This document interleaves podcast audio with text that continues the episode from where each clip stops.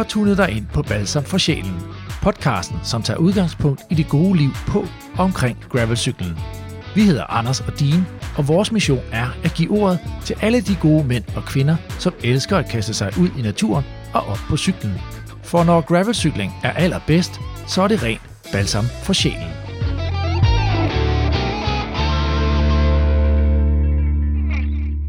Nå, øhm, øh, velkommen øh, til Balsam for sjælen. Øh, vi, øh, vi er samlet her i, øh, i hulen endnu en gang, Anders, øh, og det er vi, fordi at øh, vinteren, den har faktisk meldt sin ankomst, synes jeg i dag. Er det ikke rigtigt? Det er fuldstændig korrekt. Der er frost på roden og det hele. Der er koldt, og Yes. øh, dagene er blevet kortere, i hvert fald hvad angår lyset. Ja. Så, øh, så på alle måder øh, er det et øh, sæsonskift, og øh, det mærker man jo øh, især, hvis man er ude at cykle. Yes. Fordi det er noget med, at nu skal vi altså til at have noget tøj på, der kan, der kan håndtere det. Og Men- vores cykel... Ja. Men først nu, det er sådan, at blive koldt, kan man Jo, jo, jo, jo. Vi har, vi har været forskånet. Vi har Det må været i sådan to har cifrede øh, varmegrader, ikke? Det har vanvittigt mildt. Ja. Vi var jo faktisk afsted på en øh, lille bikepacker-tur. Øh, sådan en luksusudgave. Og lige du kalder det en bikepacker-tur, faktisk. Jamen, så længe der er tasker på cyklen, så er det vel bikepacking, er det ikke det? En, Ja, okay. og en overnatning. Ja. Men, men det er fordi, vi, vi, vi bookede overnatning, ikke? Yes, det gjorde vi. Jo, men det kommer vi også ind på senere, Ja, fordi øh, faktisk synes jeg, at hvis man skal holde sig motiveret i den her tid, så skal man ud, og så må man bare designe sin tur efter øh, forholdene, ikke? Og det var det, vi gjorde. Det må man sige. Vi synes, det var for koldt til at ligge i shelter. Vi valgte noget, øh, sådan noget bed and breakfast-agtigt. Det var super hyggeligt. Men, øh, men min pointe er, at øh, nu hvor tingene ændrer sig, så skal cyklerne lige have lidt mere kærlighed. Og det kan også være, at de skal have mere kærlighed, end hvad du og jeg kan give dem. Ja, det, det kunne jeg forestille mig. Så, øh, så øh, vi har jo øh, hidkaldt hjælp i dag Ja, fra, øh, fra vores øh, orakler. ja. Øhm, og, og vi kan lige så godt sige, det er jo Emil ude fra øh, Cranks and Coffee og Jakob fra øh, Rule Number 4, som vi har hidkaldt i dag ja. til at, at hjælpe både os og jer, kære lyttere. Også Men- men, fordi vi lærte utrolig meget sidste gang.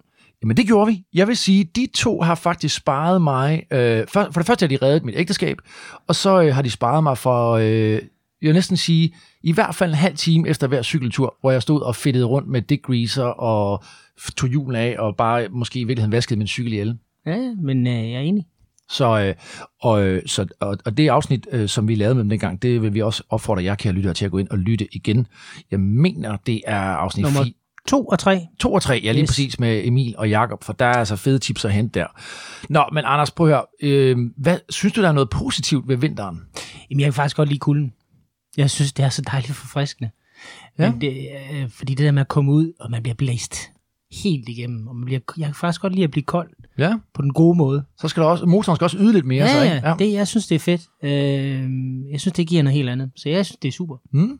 Vi lever også i et land, hvor man, er, man kan sige, man er, når man nu ikke har solen hele tiden, som man har nede på øh, sydkysten, du ved, øh, Costa del Sol, mm. så, så må man nyde de der årsskifter, der er, du ved, med foråret, de grønne blade kommer, ja. ikke? og så kommer sommeren, og så får vi det der smukke efterår, vi lige har været igennem med de gyldne blade, ikke? og nu, nu kommer så den kolde tid, hvor forhåbentlig jorden bliver lidt hård og frost, og ikke så mudret. Og så er der en anden ting i det, det er også, at når man så har gjort det, så Ja. føles det dobbelt så godt, som hvis man har gjort det om sommeren. Præcis, præcis. Det vil jeg faktisk håbe på at stå. Jamen, jeg, prøv at høre, lad mig lige, lad mig lige læse et, et, citat her, ikke? det ved du, jeg godt kan lide. Ja. Cykling i mørket er en spændende og anderledes oplevelse. Dejlig og frisk, når det er koldt. Forfriskende, når det regner. Opkvikkende, når det blæser. Meget bedre, end at blive inde hele dagen. Men ganske forfærdeligt, når du bliver ramt af alle fire på samme tid. Sådan nogle dage kender man godt, ikke? Yes. Hvor det hele bare bider på en gang. Ja. Men der er en ting, der mangler her. Og det er, jeg synes, det er den værste af dem alle sammen. Det er der, når man har mekaniske uheld, når cyklen bryder sammen. Og det kan være en bagskifter, det kan være tubeless, man ikke kan få gang i. Men Og øh, ja, nu havde du jo også en forholdsvis sløj vintersæson sidste. jeg havde virkelig hård. Jeg, jeg, jeg var ude i øh, tre bagskifter, og jamen, alt gik bare galt på Ja. den cykel. Den er så også blevet skiftet ud, heldigvis. Det er det. Men det er jo det, det handler om i dag. Vi skal have hjælp til de her cykler, fordi øh, de mekaniske uheld, de kommer uundgåeligt i den her tid. Så øh, derfor har vi vores to øh, guruer med, og, og vi skal lige øh, sige, Anders, Altså, jeg, jeg bliver også nødt til at sige, det er jo ikke alt, der er rosenrødt jo. Altså, jeg kan jo, det er jo lidt selvmodsigende. Jeg vil også sige det der med, jeg har problemer med mine fødder. Jeg kan komme hjem, og de kan simpelthen være så kolde. ja, ja. Og så den anden ting, det er, det er, det er så måske mere et råd. Lad nu være med at gå i bad lige når du kommer hjem. Ja. Fordi det går fandme naller. ja men det gør det. Så vent en halv time minimum, inden ja. du går i bad. Ja, Fuldstændig. Men øh, jeg synes, vi skal ikke sidde og kloge os, fordi at, øh, der er nogen, der er meget klogere end os. Øh, så øh, skal vi ikke bare øh, byde dem ind for? Velkommen til øh, Balsam for Sjælen.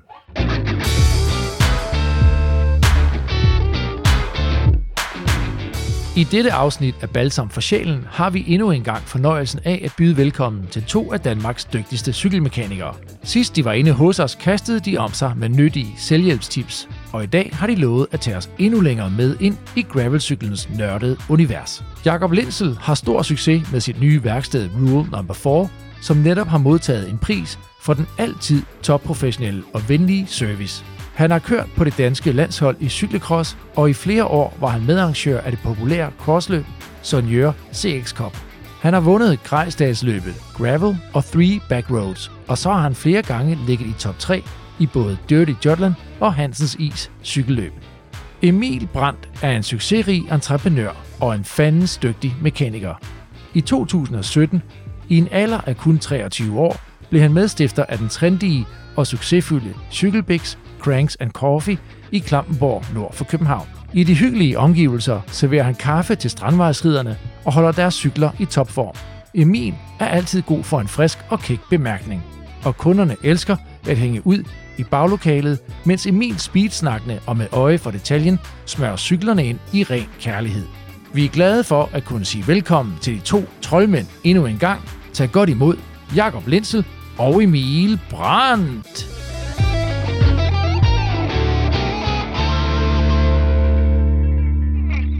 Velkommen øh, Emil og Jakob endnu en gang. Det er godt at se jer. Øh, Anders, øh, Jakob har siddet og peger herover, fordi jeg ikke skruet op for ham. Jamen, de har jo Så lært, tager- de har jo lært Vi hvordan tager systemet det virker. Have bitter erfaring, ikke? Hold op, det var virkelig... Øh, så du den måde, han lige sådan helt bare Helt cool, Ja. ikke? Bare registreret. Din, nu skulle lige have styr på det pisse der. Skide godt. Vi prøver igen. Velkommen, Jakob og Emil. Tak, tak. Er det, ikke, er det ikke bare sådan standard, når man har med kaospiloter at gøre, så skal vi lige sådan, altså vi er jo vant til at håndtere pressede situationer, og efter sidste gang, som gav en lille smule posttraumatisk stress hos både mig og Jakob, fordi vi spildte en, altså, en, en skøn dag, vi kunne have brugt på alt muligt andet på at, at sidde og snakke for nej, noget, der den. ikke at blive til noget. Så altså, jeg er bare glad for, at øh, Jakob han øh, sidder på den anden side af lampen, sådan, så han kunne holde øje med det, fordi jeg kunne ikke se, at øh, du var ved at fuck op igen. Jeg tror, det har været en sjov optagelse med Dine og Anders, der sidder og stiller spørgsmål i en time, og der ikke kommer nogen svar.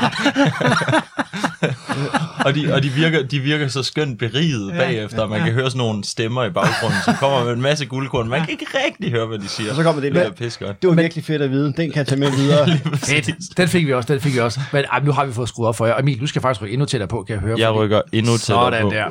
Nå, prøv at høre her. Vinteren, den er over os. Jakob, du er kommet i dag. Du sagde, hold kæft, det er blevet koldt. Der er nogen, der har glemt at tænde for varmen. Ja, ja. Og øh, hvad, hvad er vintercykling for dig? Hva, hvordan er det anderledes? Der er lidt mere tøj på. Mm. Og så prøve at gøre turene måske lidt kortere lidt mere intensive, så man kan holde varmen. Synes du, der er noget fedt ved vinteren, eller glæder du dig bare til sommeren kommer? Ej, jeg vil sige, i går sgu altid det i løbet af sommeren, så glæder jeg mig altid en lille smule til, til det her. Og så når jeg først er i det, så synes jeg egentlig, det er lidt pisseirriterende. Mm. Men altså, jeg, jeg kommer jo fra crosssporten, så der er man gået hele sommeren og glæder sig lidt til, at bladene bliver brune, og mudderet kommer, fordi det betyder, at sæsonen den er, den er op over. Det er den så ikke rigtig i år, vel, men det har sine årsager. Ja, corona. Jeps. Ja. Hvad med dig, Emil? Hvad tænker du om vinteren?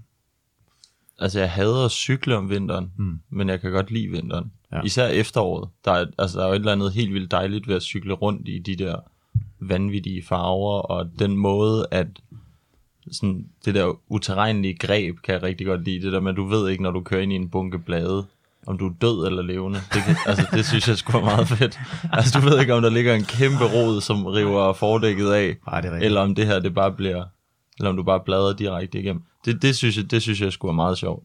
Men øh, altså, jeg, generelt set er jeg ikke så meget til lange cykelture, mm. så jeg ændrer ikke min, altså jo, sådan om sommeren på en landevejstur, hvis jeg kniver mig op på en 100 km, så synes jeg fandme, jeg har kørt langt, så gider jeg ikke mere, men hvis, øh, men om vinteren, der, altså det er et par timer, Ja. så kan jeg simpelthen ikke, så, så synes jeg, jeg har haft det sjov, jeg skulle have, og så tilbage. Jeg har holdt fuldstændig op med at cykle for træningens skyld, det, det kan jeg ikke, øh, det, det motiverer mig ikke, jeg skal have det sjovt, Ja, så jeg skal bare ud og lege. ja. Og det er vinteren meget god til. Igen, det uterrenlige greb, og det, altså, der er også nogle sweet spot øh, dage her i efteråret, hvor, du, altså, hvor man bare har det altså vanvittigt godt greb. Og det, det, det er jo helt vildt sjovt. Og så næste sving, du kommer til, så er der ingen greb. Så ud og lege. Det giver, lige, det giver lige lidt ekstra til turen, ikke? Lige må man præcis. I forhold til øh, bike handling og... Bare det der med, at man, man ved aldrig, om man kommer hjem med et brækket kravben. Altså, det er der, der er et eller andet tiltagende i det. det Jamen, jeg, kan kan godt, øh, jeg jeg var ude og køre på øh, Vestvolden her for nylig, hvor jeg tænkte, shit mand, jeg kan overhovedet ikke se de spor, jeg kender, der er der. Og, og man ved, der er masser af rødder. Det var, det var spændende, det vil jeg sige. Ja, det er, der er også øh, jamen, der er jo flere strækninger ude i skoven. Jeg ved også, øh, nogle af de træningsture, du ligger og kører, øh, Jakob, øh, hvor man øh, kommer på den anden side af Hillerød motorvejen, i, i det der meget bakkede øh, terræn der imod søen, hvor, at, øh, hvor der virkelig er nogle... Øh, det er nærmest øh, ufremkommeligt, men når man har en ordentlig bikehandling. Der ligger rødder der på, øh, på tværs af det hele, ikke, som kan være glatte nu her, ikke? Jo, det bedste ved dem, det er, at de er glatte. Ja, Og det allerbedste, det er, at man ikke kan se dem. ja, Så det er, det er rent øh, kaoskontrol. ja. Yes, så øh, lidt ekstra spænding, forstår jeg det. Øh, prøv at, I har jo øh, i, i et tidligere afsnit kommet med rigtig øh, mange gode tips og tricks, og øh, som sagt, Anders og jeg, vi har i hvert fald skåret meget ned på den tid, vi bruger med at pusle med cyklen bagefter. Og øh, Emil, du nævnte jo, at, øh, at øh, du skulle nok gribe folk, hvis de gik i gang med at skrue lidt på cyklerne og fik øh, pillet lidt forkert. Så, øh, så dem, du kaldte YouTube-krigere, dem der er ligesom, inklusive mig selv, godt kan lide at se en video om, hvordan man gør forskellige ting, og så skifter man lidt ud, og så en gang imellem går det galt, så øh, sagde du, jeg skal nok gribe jer. Øh, vi begyndte at snakke lidt om, øh, hvordan man kunne øh, blive det bremser og sådan noget, og, øh, og det var måske der grænsen begyndte at gå mellem, hvad man egentlig sådan kan gå og pille med derhjemme, og hvad der i virkeligheden er, er noget, man måske skulle overlade øh, til jer på værkstedet. Øh, I sagde faktisk øh, sådan her. Hydrauliske bremser er ikke nemme. Men endelig, du kan, I kan sikkert finde alt på YouTube, og der er nogen, der har forklaret det bedre, end jeg nogensinde kan. Men øh, har I lyst til det, gør det endelig. Når det går galt, så står jeg der til at gribe jer. Vi øh, slutter den så smukt øh, der. Jakob, er der noget, du vil tilføje, eller skal vi ikke bare, eller hvad? Jamen altså, man kan næsten sige, giv den gas, ikke? Jo, jo, jo. jo. vi, vi, altså, vi sidder og gnider os i hænderne her, og, og det, det er meget det samme. Altså, den der, øh, de, de første par gange, folk skal sætte uh, tubeless, og de har set nogle YouTube-videoer, og de kommer ned. Nå, men jeg skal bare have de der dæk. Uh, har du nogle ventiler og noget sealant? Og, uh, nå, men, nå, men jeg har jo, altså, jeg har jo kompressoren, jeg bruger til at, at blæse cyklen over, men når jeg har vasket den, der står jeg og dobbeltgnider mig, fordi det er det værste, man kan gøre. Så blæser du alt vandet ind i lejerne. Men, altså, det, det er meget det samme. Gå hjem og hygge jer. Vi ses om to timer. Altså, jeg, jeg siger ikke, det er sådan hver gang, men det sker. Ja. Det sker. Godt så. Tak. Ja, det var det, I uh, sagde sidste gang. Og uh, det er jo lidt det, vi tager udgangspunkt i i dag, ikke? Fordi... Tingene har ikke ændret sig. Præcis. Jeg har bare fået længere arme af alle de folk, jeg har grebet siden sidst. Så øh, jamen, prøv, at- vi vil jo gerne prøve at undgå, at man, øh, at man laver øh, hvad hedder det, fejlene selv. Så nu tænker vi, i dag, der skal vi også, øh, det må godt handle lidt om selvhjælp, men vi vil gerne høre, hvad gør I, når I får en cykel ind i den her periode? Hvordan gør man en uh, gravelcykel vinterklar? Hvad er det for en ting, Emil, du uh, kigger på cyklen, når den kommer ind? Jamen, altså, det kommer meget an på, hvad cyklen ligesom er der for, men hvis vi tager udgangspunkt i et stort service, som jeg nok vil sige, det fortjener de fleste gravelcykler, hvis ikke jeg allerede har gjort det inden sæsonen, så er vi nok ved at, altså hvis den har stået, hvis I bare har hævet den ud af skuret, og så begyndt at køre, så er vi skulle nok ved at være der, hvor det er nødvendigt. Øhm, og det er egentlig, i bund og grund, så er det det hele. Altså, øh, vi, vi skiller cyklen ad, og øh, hvad hedder det, smører, smører alle lejerne op, øh, smører hjulene op, tjekker spænding på hjulene, og ja, selvfølgelig også bremserne, bliver dem igennem, hvis, øh, altså for en sikkerheds skyld, får skiftet væsken, fordi gravelcykler bliver sjældent udsat for en masse varme i bremsesystemet, så man finder, altså, du finder ikke rigtig ud af, om der er kommet, altså om vandindholdet i bremsevæsken er steget, fordi du får det aldrig varmet rigtigt op. Øh, men lige pludselig så stiger væskestanden bare i bremsen, og så virker den ikke optimalt. Og hvis du så, gudene forbyde det, kommer til udlandet og får varmet sådan en bremse op, så bliver alt det vand, der er i bremsevæsken, det koger, som så bliver til damp, og så dør man. Så sådan ganske kort, så, så er vi jo, altså vi er hele cyklen igennem, alting, øh, alle bolde ude og sp- spændet, ja, spændt, smurt, alting. Så når, så når folk ligesom tager deres racer og gør den klar, du ved, det er foråret, så sætter man ind til det her forårsservice der og gør Yes. den klar. På samme måde burde man gå ind med sin gravelcykel i virkeligheden op til vinteren, ligesom få gjort den klar. Ja, og altså, og det samme med, nu ved jeg godt, at vi snakker gravel her, men hvis I har en landevejscykel derude, så inden I sætter den væk, så kom ned og få lavet et service på den, fordi der er rigtig meget af, af det, der, der ødelægger ting på cykler, det er jo rust. Altså det er jo fordi, der kommer vand ind steder, og øh, hvad hedder det, ting er slidt, og de står øh, rå, om man vil, ikke? Øhm, og så, altså, så skal det jo smøres op, sådan, så det ikke står hen over øh, vinteren og øh, hvad hedder det, iger eller ruster til. Og det er det samme med gravelcyklen hen over sommeren, ikke? Hvad så, hvis man bruger en øh, gravelcykel hele året rundt? Så Hvornår skal, skal man man, timingsmæssigt så gøre det? så skal man bare servicere den nogenlunde konstant. Altså, det er jo, øh, det er jo hu- husk at støtte lokalt. Ikke? Ja, ja selvfølgelig. Men, men Jacob, hvad, altså, det som Anders siger, der, når man så kører på sin gravelcykel sådan hele året rundt, altså, hvor mange gange skal man give den the full monty, altså den full service, som, som Emil snakker om her?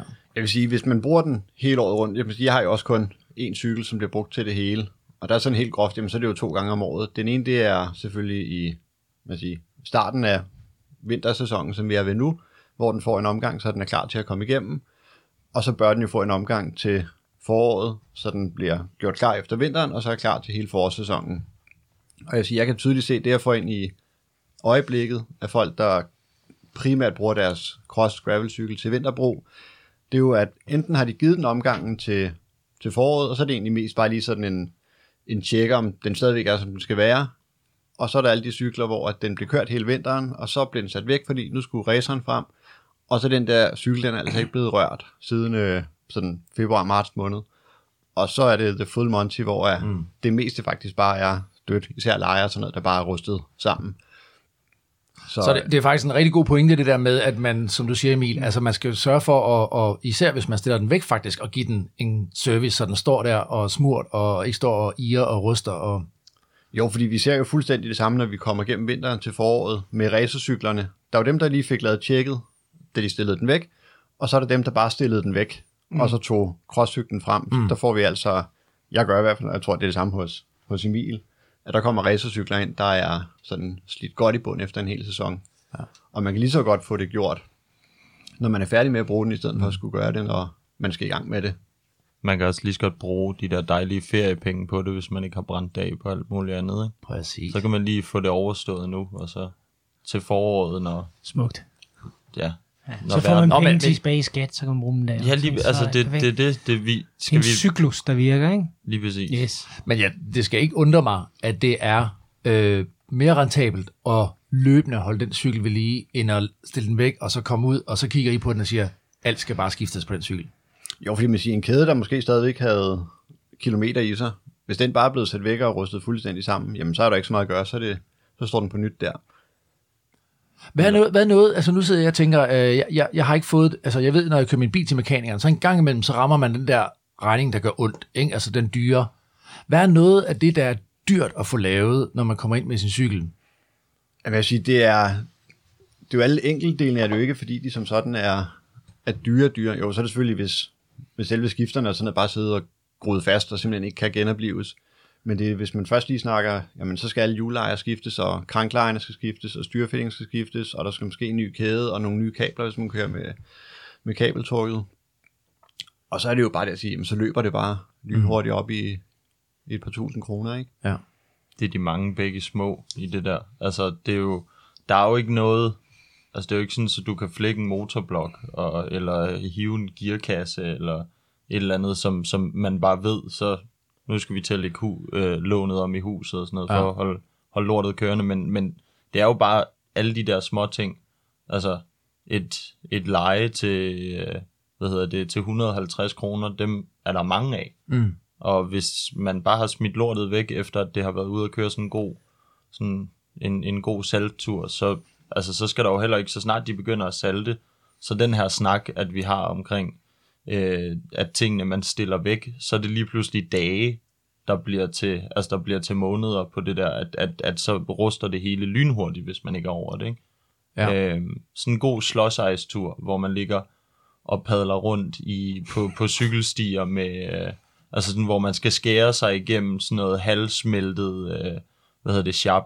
Man kommer hjem fra sådan en tur, hvis man ikke skyller cyklen over, men man bare, bare stiller den, Ja. så skal du se, alt der, altså alt, der er lavet af metal, det er revrødt, når man kommer ud til det øh, dagen efter, ikke? Jeg, jeg er sikker på, at du også har prøvet det, Anders. Jeg har, jeg har prøvet, hvor jeg, hvor jeg gav en hurtig tur med vandslangen, og synes egentlig, jeg har fået tørret den okay af. Og så har jeg måske lige tænkt, nu lad den lige stå og tørre, inden jeg giver øh, kæden noget. Og så har jeg kommet til at glemme det bare et døgn. Og dagen efter, der var, der var både kassette og kæde, altså begyndt at, at, at, at ruste lidt. Og så var der en dejlig rød farve på, ikke? Jo, det går lyn, lynstærkt. Ja, det må altså. sige.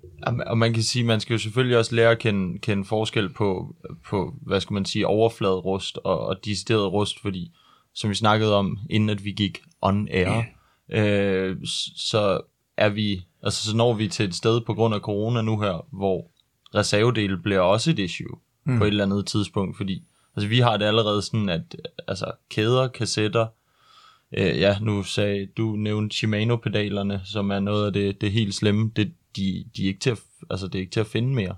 Øh, så man, man skal heller ikke, det er heller ikke sådan, den her vinter er ikke den vinter, hvor man skifter en kæde, fordi den havde en rustplet på sig. Altså, hvis det er overfladisk rust, så må man lige finde sig i at køre videre med det, for ellers så løber vi sgu tør for udstyr, ikke? Og det var også her, vi snakkede om, inden vi gik on air, at det, vi skal huske ikke at opfordre til hamstring, ikke også? Jo. Fordi det, det skal Mig og Jakob vil gerne opfordre til ham, fordi vi vil gerne være rige, så Jamen, vi skal påtager os den her komme. Mette Frederiks rolle her lige nu og siger, nu slapper vi lige af. Vi skal ikke Der er starte nok sådan en uh, toiletpapirs... Det er simpelthen Hamstring. first come, first serve. Ja. Jamen, altså, Der er for, nok til forestil alle. jer det. I stedet for, i stedet for toiletpapirsgate, så bliver det kædegate. Ikke? Altså, sindssygt, folk kommer til at stå nede i både Cranks and Coffee og Rule Number 4, bare tæve hinanden med 10-speed kæder, som ikke engang... Altså, de kører 11 speed, men de er ligeglade, fordi de skal bare have fucking kæder, ikke? står bare og holder i hver i sin ende af den kæde der og trækker. Præcis. Det bliver noget med alle dem, der har hamstret toiletpapir. De kan bygge sådan en øh, 50 ruller toiletpapir for en kæde, ikke? Jo, jo, jo, der går sortbørshandel i det og det hele. Er du galt, Nå, men altså, jeg har, jo, jeg har jo set den her komme, så jeg har så alle, alle de kædeled, jeg har klippet af kæder, Dem har du... siden, siden vi var her sidst. Det var jeg gemt. Så når, vi, når, I, når alle andre løber tør, så kan I få sådan en kæde med 28 samleled på fra Emil. Det bliver pis godt. Ja, det bliver fedt. Men det er, det er jo vanvittigt, at vi er nået dertil. Altså, øh, Jakob, mærker du det også ude ved dig på samme måde? Jeg mærker det ikke endnu, men jeg kan tydeligt se det, når der skal bestilles hjem, at der er rigtig, rigtig mange øh, røde krydser på, på stort set alt. Ja. Og det er, jamen, nu siger vi kæder og kassetter, hvor der er, nu er det sådan noget, man typisk har lidt på lager af, men det, for Shimano tror jeg, en helt almindelig Ultegra kassette, den er omkring 30 ugers levering nu. Hold da op, mand. Så vi skal ind og bestille. Nu vil jeg også hamstre. Jamen, man, man, jeg, jeg bliver fuldstændig angst, altså. Ja, det er frygteligt. Men det er jo det samme med cyklerne også. Det er Jens, vores kammerat, han har bestilt en cykel, ikke? Den kan han få til sommer. Om det var relativt hurtigt. Ja, Nå, det, okay. det, det vil jeg også sige. Det, ja. altså, hvad, kan vi få et nummer til...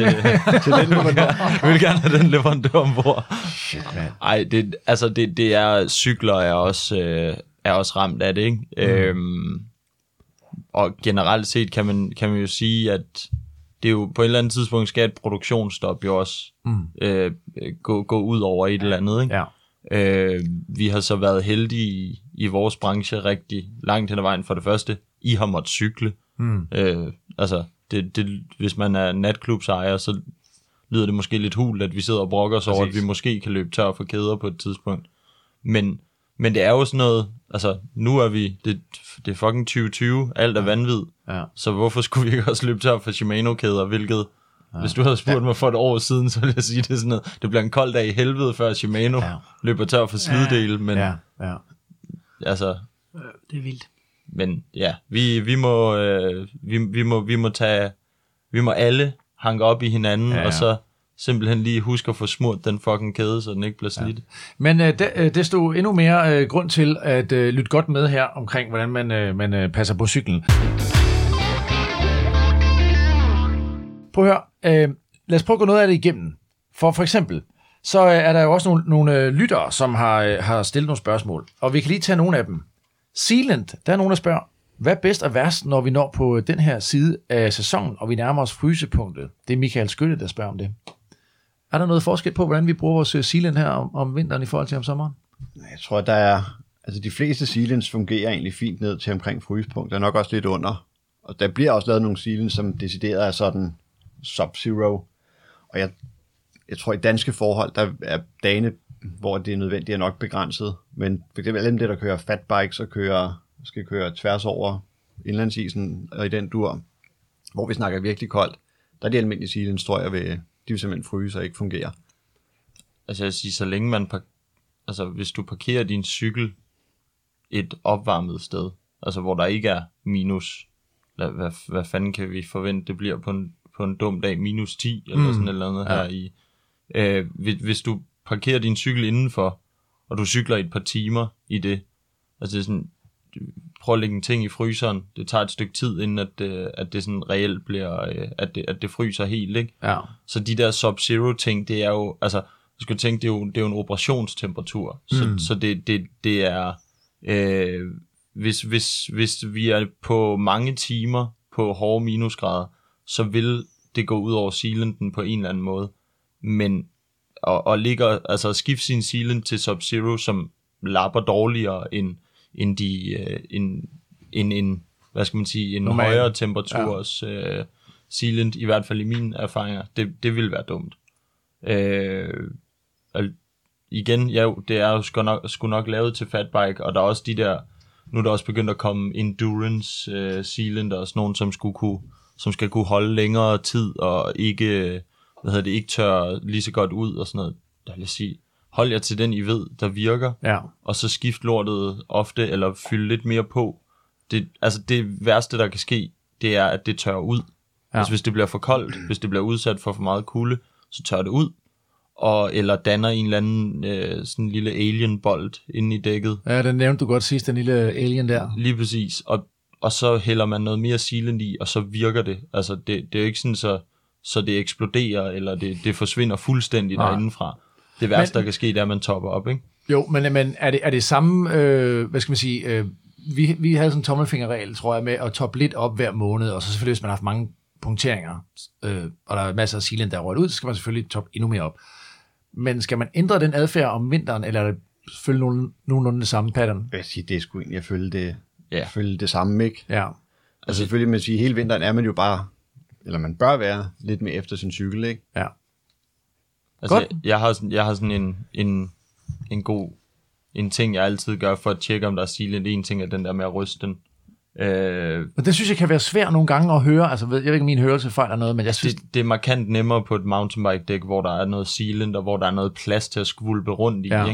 Ikke? Øhm, og man kan også meget nemt komme til, sådan, det er de første to ryste, hvor du kan høre noget, så begynder du at skumme sealanten, ja, så kan du køre det. og, og så bliver det sværere at høre Ja, i hvert fald.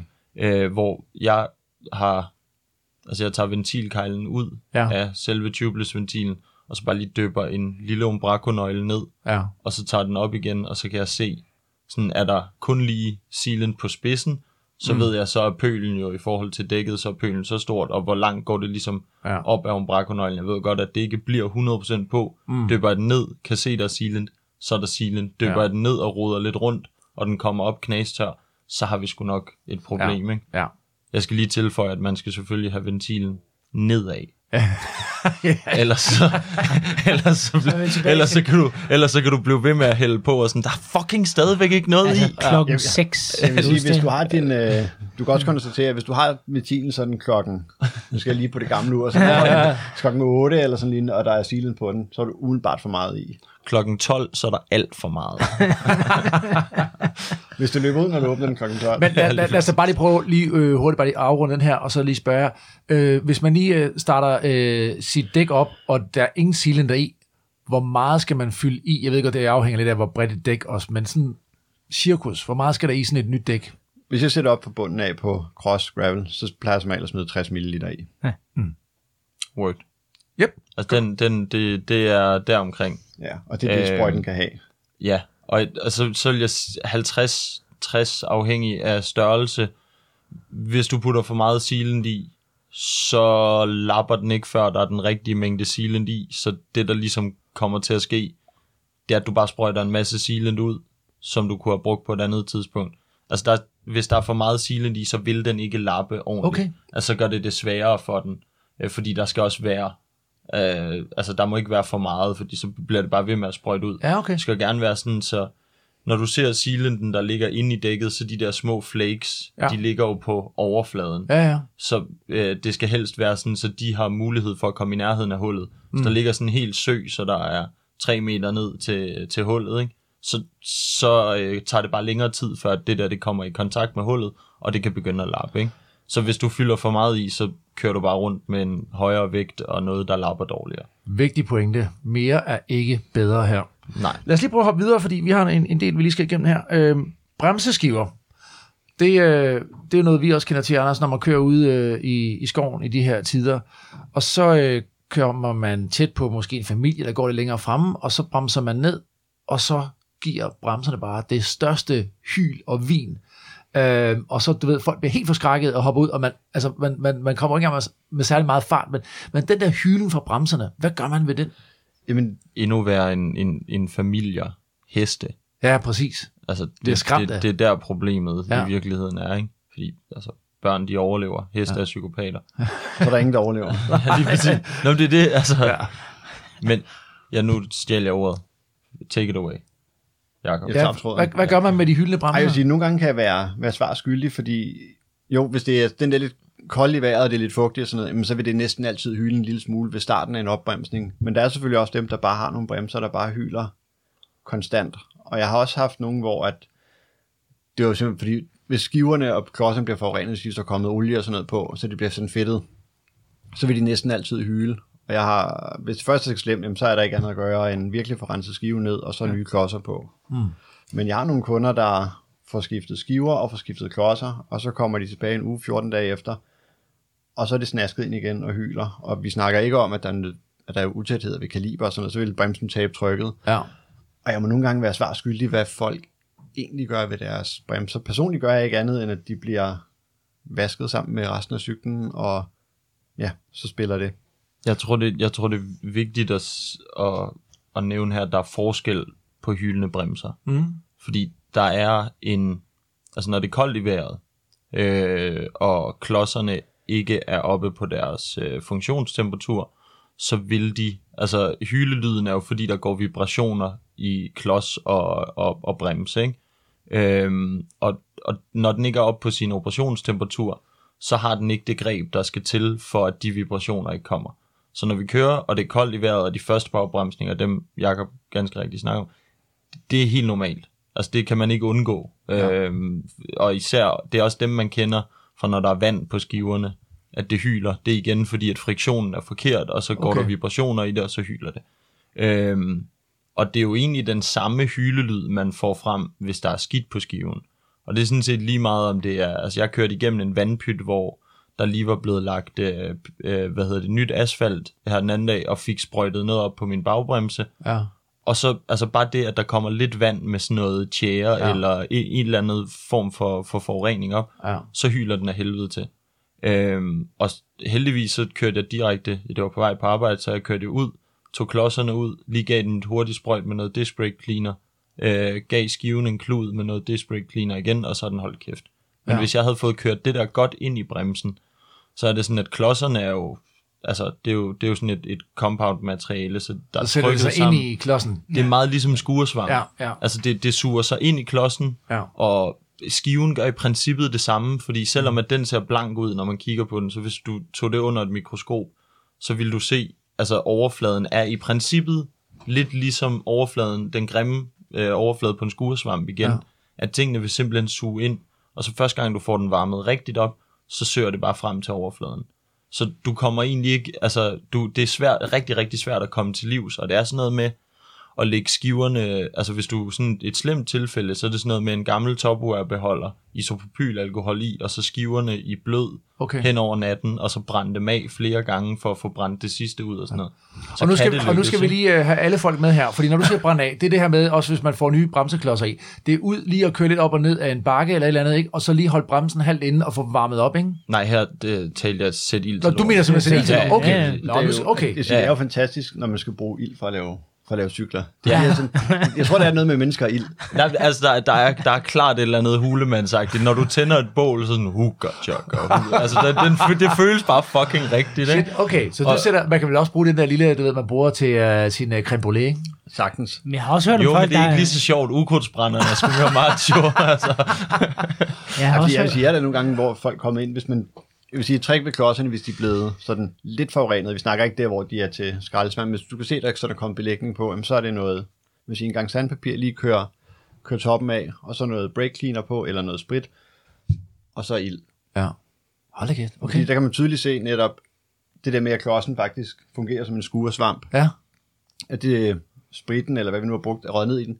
Så klodserne vil faktisk stå og brænde et stykke tid. Mm. Og så kan du stille og roligt se, at klodsen egentlig tørrer Ja, ja. tørre ind, og så står man tilbage med en klods, der ligner en ny, medmindre den selvfølgelig har været helt gral.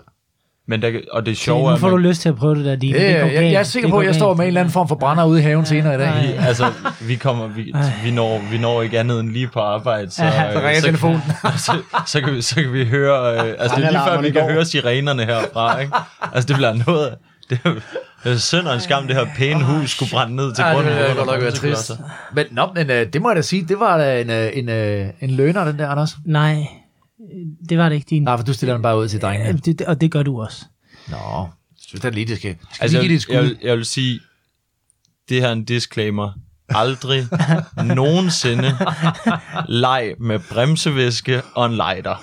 Nej. Altså sådan, det, over, overlad, det, over, overlad det til de professionelle, og jeg siger ikke, det er mig.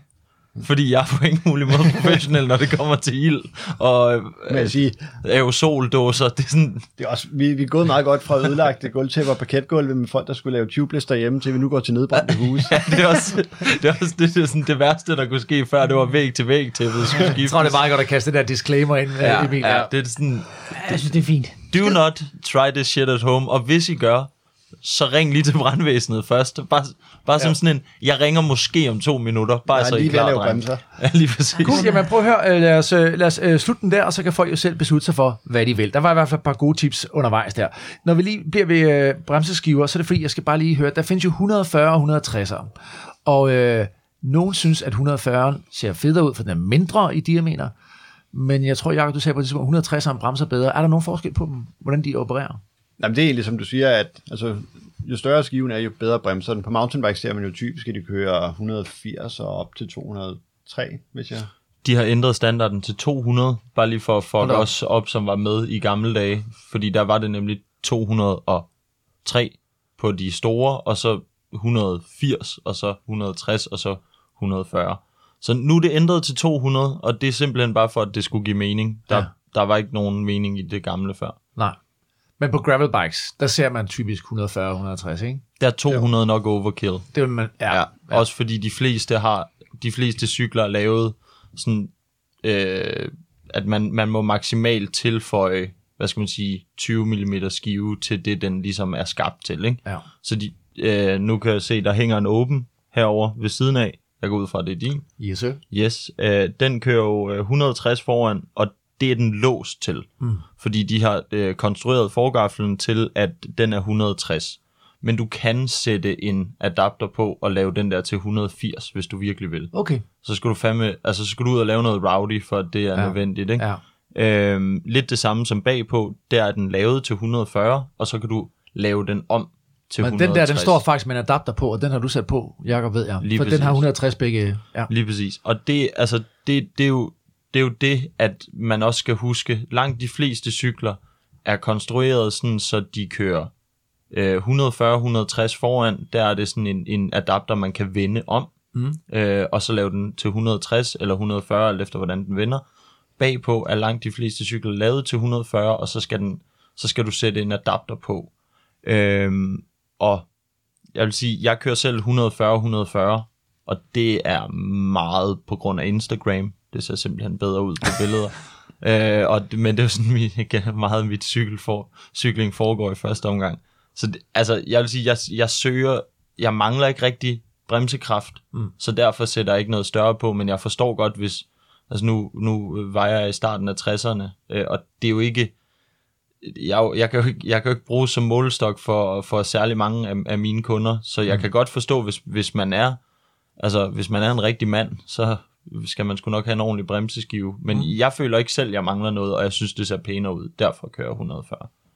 Hvad kører du med, Jacob? 140, 140. 140, 140. Jamen, øh, så ved man det. Hvis man skal have lidt mere bremsekraft, så er det op i øh, diameter. Så øh, Men øh, 140 burde være nok. fremover, så kan I fatshame folk ud fra, øh, hvilke skiver Men- de har på Men, og det bliver jeg nødt til, der bliver jeg nødt til at stille et dumt spørgsmål, som hvorfor er det så 160 foran primært og 140 bagved? Hvad for en bremse virker bedst? Hvis du kommer kørende ud af en vej, lad os sige med 30 km i timen, Ja. ja. og du tager først din forbremse, alt hvad du overhovedet kan, Ja. og så bagefter tager du din bagbremse, alt hvad du overhovedet Ja, ja. kan. Og vi siger bare instant, Ja, hvad, hvad ja. sker der i de to tænkte Ja, okay, scenarier på den, her? på, i det scenarie. I, Men- I det scenarie, Ja. du, vil, du vil blokere dit baghjul ret hurtigt. Ja, Forhjul, der vil du simpelthen tippe ud over. Så Ja. du, forbremsen er den bedste bremse, så derfor vil, man, altså vil du gerne have bedre bremsekraft der. Det er der, din primære opbremsning ligger på din forbrems. Bagbremsen er faktisk bare til at styre med. ja okay, men så, så er vi jo så ude i katastrofeopbremsningen, kan man sige, ikke? Men altså, ja, okay. Nej, generelt. Det er, Ja, sådan, man jo, jo. skal, det er sådan, man kører på cykel.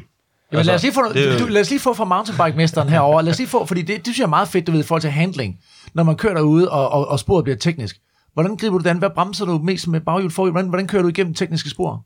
Altså forbremsen er til nedbremsninger, og så supporter du selvfølgelig også med bagbremsen, fordi den, den skal du, du skal jo, hvis du virkelig skal bremse, så er det begge to, ikke? Ja. Øhm, men, men bagbremsen bruger man meget til at styre, til at styre med, ikke? Øh, det er lidt, lidt ligesom hvis du, øh, når du, når du ser folk køre rally, så bruger de også håndbremsen rundt i svingene. Der, det er, øh, det er det bagbremsen er til, det er håndbremsen, ikke? Og så skal folk passe lidt på den der bagbremse ud på mountainbike-sporene, ikke? Fordi så ødelægger de sporene. Ja, det er rigtigt. I skal ikke, altså, du skal jo ikke gøre det for sjov. Det er kun, når det er nødvendigt. Ja. Men, men nej, det, det er det der, sådan generelt set, forbremsen er bare en bedre bremse. Ja. Så altså bagbremsen, den blokerer du alt, alt for nemt. Så derfor så er det, der skal moduleres rigtig meget, hvis du skal bremse effektivt Yep. med bagbremsen. Hvor forbremsen, der kommer moduleringen lidt i sig selv. Hvis du bremser for hårdt, så tipper du forover. Ja. Hvis du ikke bremser nok, så kører du ind i noget. Så ja. der er sådan, konsekvensen er bare lidt højere. Tjek. Der synes jeg også lige, uh, lære lidt der, Anders. Det må man sige. Skal vi lige... Ud, ud og hive håndbremsen ja. i familiebilen. Ja.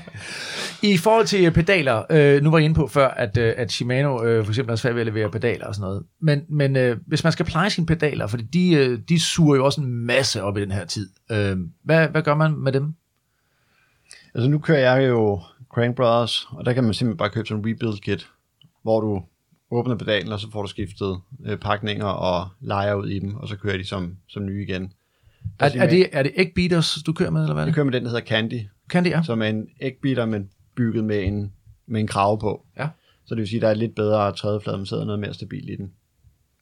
Og hvad koster sådan et, øh, et rebuild kit? Jeg tror, det ligger en 200-250 kroner, og så lidt, lidt arbejde i det.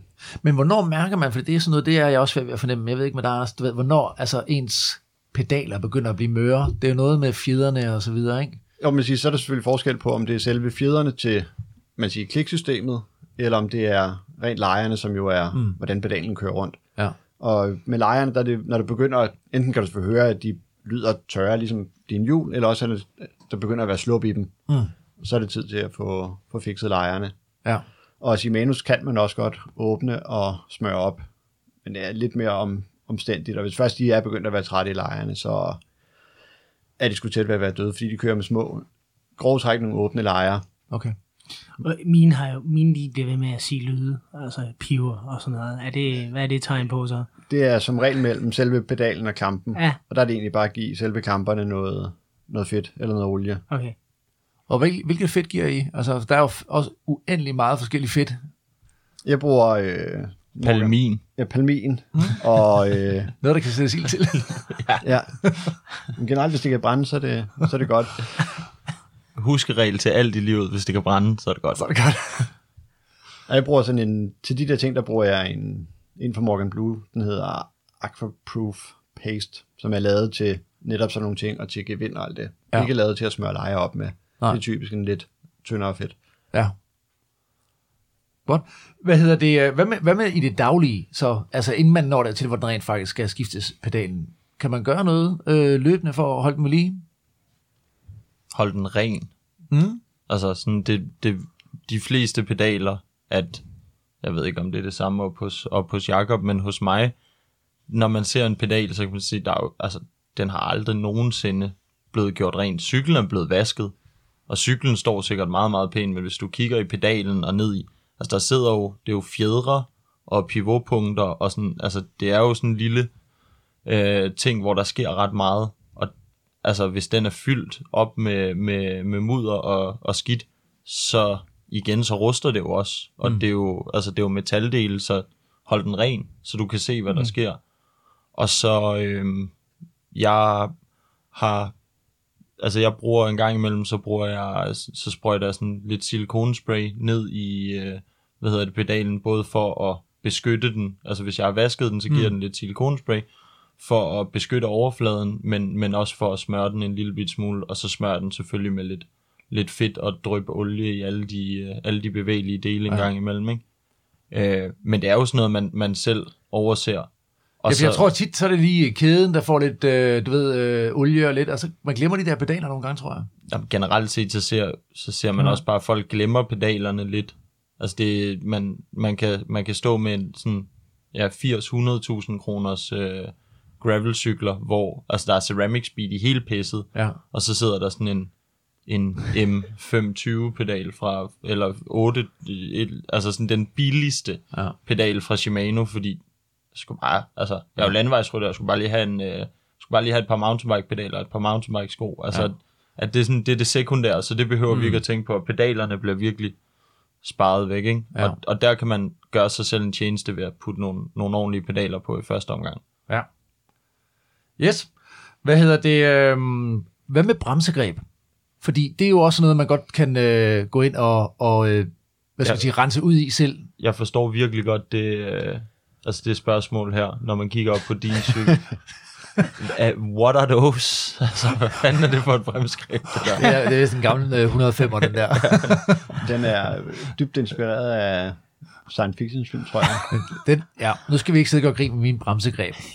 Nej, det er selvfølgelig... Men hvad, undskyld, hvad fanden var spørgsmålet egentlig? Jeg har fuldstændig mistet fokus af de der... Jamen det er, du ved, øh, man kan jo gå ind og lige rense ud, hvis, der, hvis øh, for eksempel både altså gearskiftet, øh, især gearskiftet, ikke? Hvis, det, hvis, det, hvis den ikke klikker helt over. Ja. Nu er vi øh, ikke på elektroniske gear, nu er vi på øh, manuelle gear, ikke også? Jeg, jeg, jeg, Så sidder den fast, og den, man kan ikke rigtig få skiftet. Så er det fordi, der er noget snavs ind i den, ikke? Ja. Jo. Nu, siger, nu, nu kan vi faktisk godt nævne sådan et produkt som VD40, som Yes. ikke skal bruges til at smøre den kæde med. eller Men- Morgan, øh, Morgan Blue har sådan noget, der hedder MO94 eller sådan noget eller andet, som er en, en, en WD-40 uden tilsat vand. Ja. Hvilket er lidt bedre, fordi så... så de- ja, Men jeg siger, men netop med en VD40 eller en Bonox, som jeg ikke hedder eller andet, den kan man godt give den et, et spray ind. Vil sige, selve mekanikken ved, Man løfter gummibeklædningen tilbage der, og så sprayer ind ned i... vil sige, der hvor du kan se selve øh, skiftegrebet har, med sige mekanikken i Ja. skiftet, og det samme gør sig også gældende for et, øh, for et SRAM-greb. Det vil typisk være der, hvor selve skifteren går op i grebet, Ja, og der hvor kablet vil blive ført ind. ja. Der kan man nogle gange godt rense lidt ud med noget, netop et af de der lidt mere opløsningsmidler, som vil løsne lidt op, og så samtidig smøre en lille bit smule. Ja, for hvad skal man smøre med bagefter? Og med op i greben, der vil jeg lade ja. det være ja. smøringen. For guds skyld, lad være med at skille. Ikke fjern. Hvis, hvis vi er i ST-greb, lad være med at skrue noget ud selv. Ja. Altså det er sådan et af de steder, hvor man, hvor man ikke skal begynde at, at skille ad, fordi at man skulle bare lige ind til det her, som lige skulle smøres. Fordi det er, altså det er fjeder og tandhjul, og ja. Men de kommer ikke på plads igen. nej. Altså jeg vil sige, det, det, er sådan en, det er sådan en af de ting, at jeg altid tager mig selv i, at hvis der er sådan et eller andet, der er blevet skilt ad, om det er en mountainbike skifter, eller om det er et mm. ST-greb, og sådan noget, jeg, altså, det er sådan et rigtigt puslespil. Så, ja. kan man, så skal man virkelig stå og, Mm. og jeg vil sige, hvis, altså, der er nogle gange, hvor jeg giver op på at få det samlet, så, altså, så, så er der et stort held og lykke til YouTube-krigerne, vil jeg sige. Ja. Det, det, men, men ellers, altså det er det der med, få det selvfølgelig, altså jeg havde, jeg havde en ret nederen, øh, jeg havde et, et ret nederen styrt for ikke så lang tid siden, hvor jeg simpelthen styrtede med mit venstre ST-greb ned i sådan bundsølet af sådan en rigtig ulækker øh, vandpyt, faktisk ude på Vestvolden. Øhm, og altså jeg fik ikke lige, jeg kørte, altså fik bare lige skyllet det over med dunken, og så kørte jeg videre, og så, hvad hedder det, sådan noget, hvad var det, det var tre dage efter, så er jeg på vej på arbejde, og så skal jeg bremse for, øh, hvad hedder det, for et rødt lys, Ja. og så tager jeg fat i min, det er jo så min forbremse, Ja. og jeg kan bare ikke trykke på den. Nej. Altså sådan overhovedet ikke. Og så, så kommer jeg, så sidder jeg bare der og prøver at trykke så hårdt, som jeg overhovedet kan på min Ja. forbremse. Der sker ikke en skid. Nej. Så jeg bliver nødt til at bremse mig selv, nødbremse med bagbremsen. Ja, ja. Øhm, og så da jeg kom ud på, på arbejde, så fik jeg jo ligesom kigget på det der, så kunne jeg se, at der sad bare sådan størknet mudder over alt ind i det der greb. Fordi det havde jo, jeg havde, jeg, havde, jeg havde ikke tænkt over, at det havde lagt på bunden af en vandpyt i, ja, i to minutter, imens jeg lige sundede mig efter mit styrt. Ikke? ja. Så man skal lige huske det der, fordi altså, der kunne godt have været kommet en bus, Ja. og min bagbrems kunne have haft samme tur, og så, ja. så, så dør baby bare. ja. Baby. Men i forhold til, altså nu siger det med, altså jeg er med på, så skal, man, kan, man kan få alt skidtet ud ved at bruge noget WD-40, eller den du mm. nævner fra, fra Morgan Blue, som så ikke indeholder vand, som er så på mange måder er bedre. Men man får ligesom alt det der skidt og snavs ud af grebet. Det har jeg prøvet selv. Så skulle jeg smøre den op, så sprøjtede jeg, man kan få noget sprøjte smøremiddel. Kan man godt bruge det ned i grebet? Ja, det må bare ikke være for... Hvis du kører, lad os sige, du bruger en kædeolie, Ja. som er sådan den kraftige type, Ja. lavet til de der både forhold, den kan risikere at blive, når den først hærder ind, at den egentlig bliver for fed, så den gør, at de der små fjeder og paler, det som sidder inde i et greb, at det sætter sig. Ja, Og så risikerer du bare, at den slet ikke vil skifte. ja. altså hvis man smør jævnligt, øh, som, som ikke er en dum idé, hvis man kører mekanisk gear her hen over, her hen over vinteren, så, altså, så burde man at kunne holde det selv ved lige ved at bruge WD-40 eller MO94 eller Brunox, altså sådan en, en, en eller anden form for krybe, Ja. øh, krybeolie. Ikke? Øhm, og så kan man, hvis man alligevel har cyklen nede til et eller andet, så kan man lige spørge, vil du, vil du ikke lige vil du ikke lige sørge for at få, få smurt den op i grebet? Okay. Og så er det et spørgsmål om, at man får smidt noget, altså noget, øh, noget let fedt, altså noget Ja. fedt, hvor viskositeten er lav, sådan, så den ikke øh, hærder op og bliver, øh, og bliver træ, Ja. ja. eller noget olie, at man lige får dryppet de rigtige steder og sådan Ja. noget ja. altså hold det selv til sådan noget spray noget, fordi så er vi mm. sikre på, at der ikke er nogen, der begynder at skille et eller andet, de ikke kan samle. Tjek. Point taken. Jamen, øh, Anders, øh, hvad hedder det? Vi har også fået en her, hvor der står noget om, øh, hvordan sikrer man sin lejer bedst? Er der noget der, man kan gøre selv? Fordi nu er vi jo inde i øh, nogle lukkede afdelinger. Det er, øh, jeg vil sige, den der med egentlig nogle gange er begyndt at smøre lejer op. Jeg vil sige, jo, kører du ceramic speed lejer og andre keramiske, så skal de, altså de skal, medmindre man er fuldstændig ligeglad med penge og bare køber nyt, de skal sådan jævnligt åbnes op og renses helt ned og smøres op igen. Fordi så kan man få de der keramiske lejer til at leve længe. Men med almindelige lukkede lejer, der er det, jeg vil sige, det er mere sådan noget genoplevning og lige få dem til at række lidt længere, hvis man begynder det med at åbne op og rense mm. dem. Der synes jeg, at processen i forhold til, hvad lejeren egentlig ligger i, er, er for besværlig, og Ja. resultatet bliver aldrig som nye lejer igen. Nej, det er det, altså, du har jo skilt ad indtil det alligevel, Ja. for at smøre det. Ja. Så arbejdsprocessen er i, skal, vi, skal jeg bruge to minutter på at stå og putte fedt i og køre det her leje rundt, og få det, altså være helt sikker på, at man har renset helt lag rundt om, inden at man åbner, fordi du skal ikke tilføre skidt til lejet. Så når det er helt renset, så vipper man stille og roligt pakningen af, og så tjekker du, hvordan ser det ud indeni. Det ser faktisk fint ud, den skal bare lige have lidt fedt, eller hvis der er lidt grus, så skal du begynde at rense det ud. Alt det tid, du bruger derfra, der kunne du i princippet bare have vippet lejet ud, og så sat et nyt et i, og så, altså, og vi er på et leje til, altså hvis et leje er dyrt, et standardleje, så er det 200 kroner. Mm. Øhm, og, og så har du skiftet det. Man kan lynhurtigt stå og bruge 200 kroners arbejdsløn, Ja. eller bare generelt tid på at, at, at arbejde med et leje for at få et resultat, som er dårligere end det, der var bare at skifte. Ikke? Jo. Selvom at, at brug og smid væk kulturen selvfølgelig er noget lort, og vi Ja. skal passe på vores ting. Jo, Men jo. Ja, lad, ja. lad, lad være med at lade os, altså lad, også lad være med at gøre det selv. Lad ja. være med at åbne lejre op, fordi hvis man ikke har renset ordentligt af rundt omkring, så altså det er et sandkorn i et leje, som rent faktisk kører godt. Mm. Du får det ikke ud, uden at du renser. Altså så skal du til at have lejet ud af cyklen, Mm.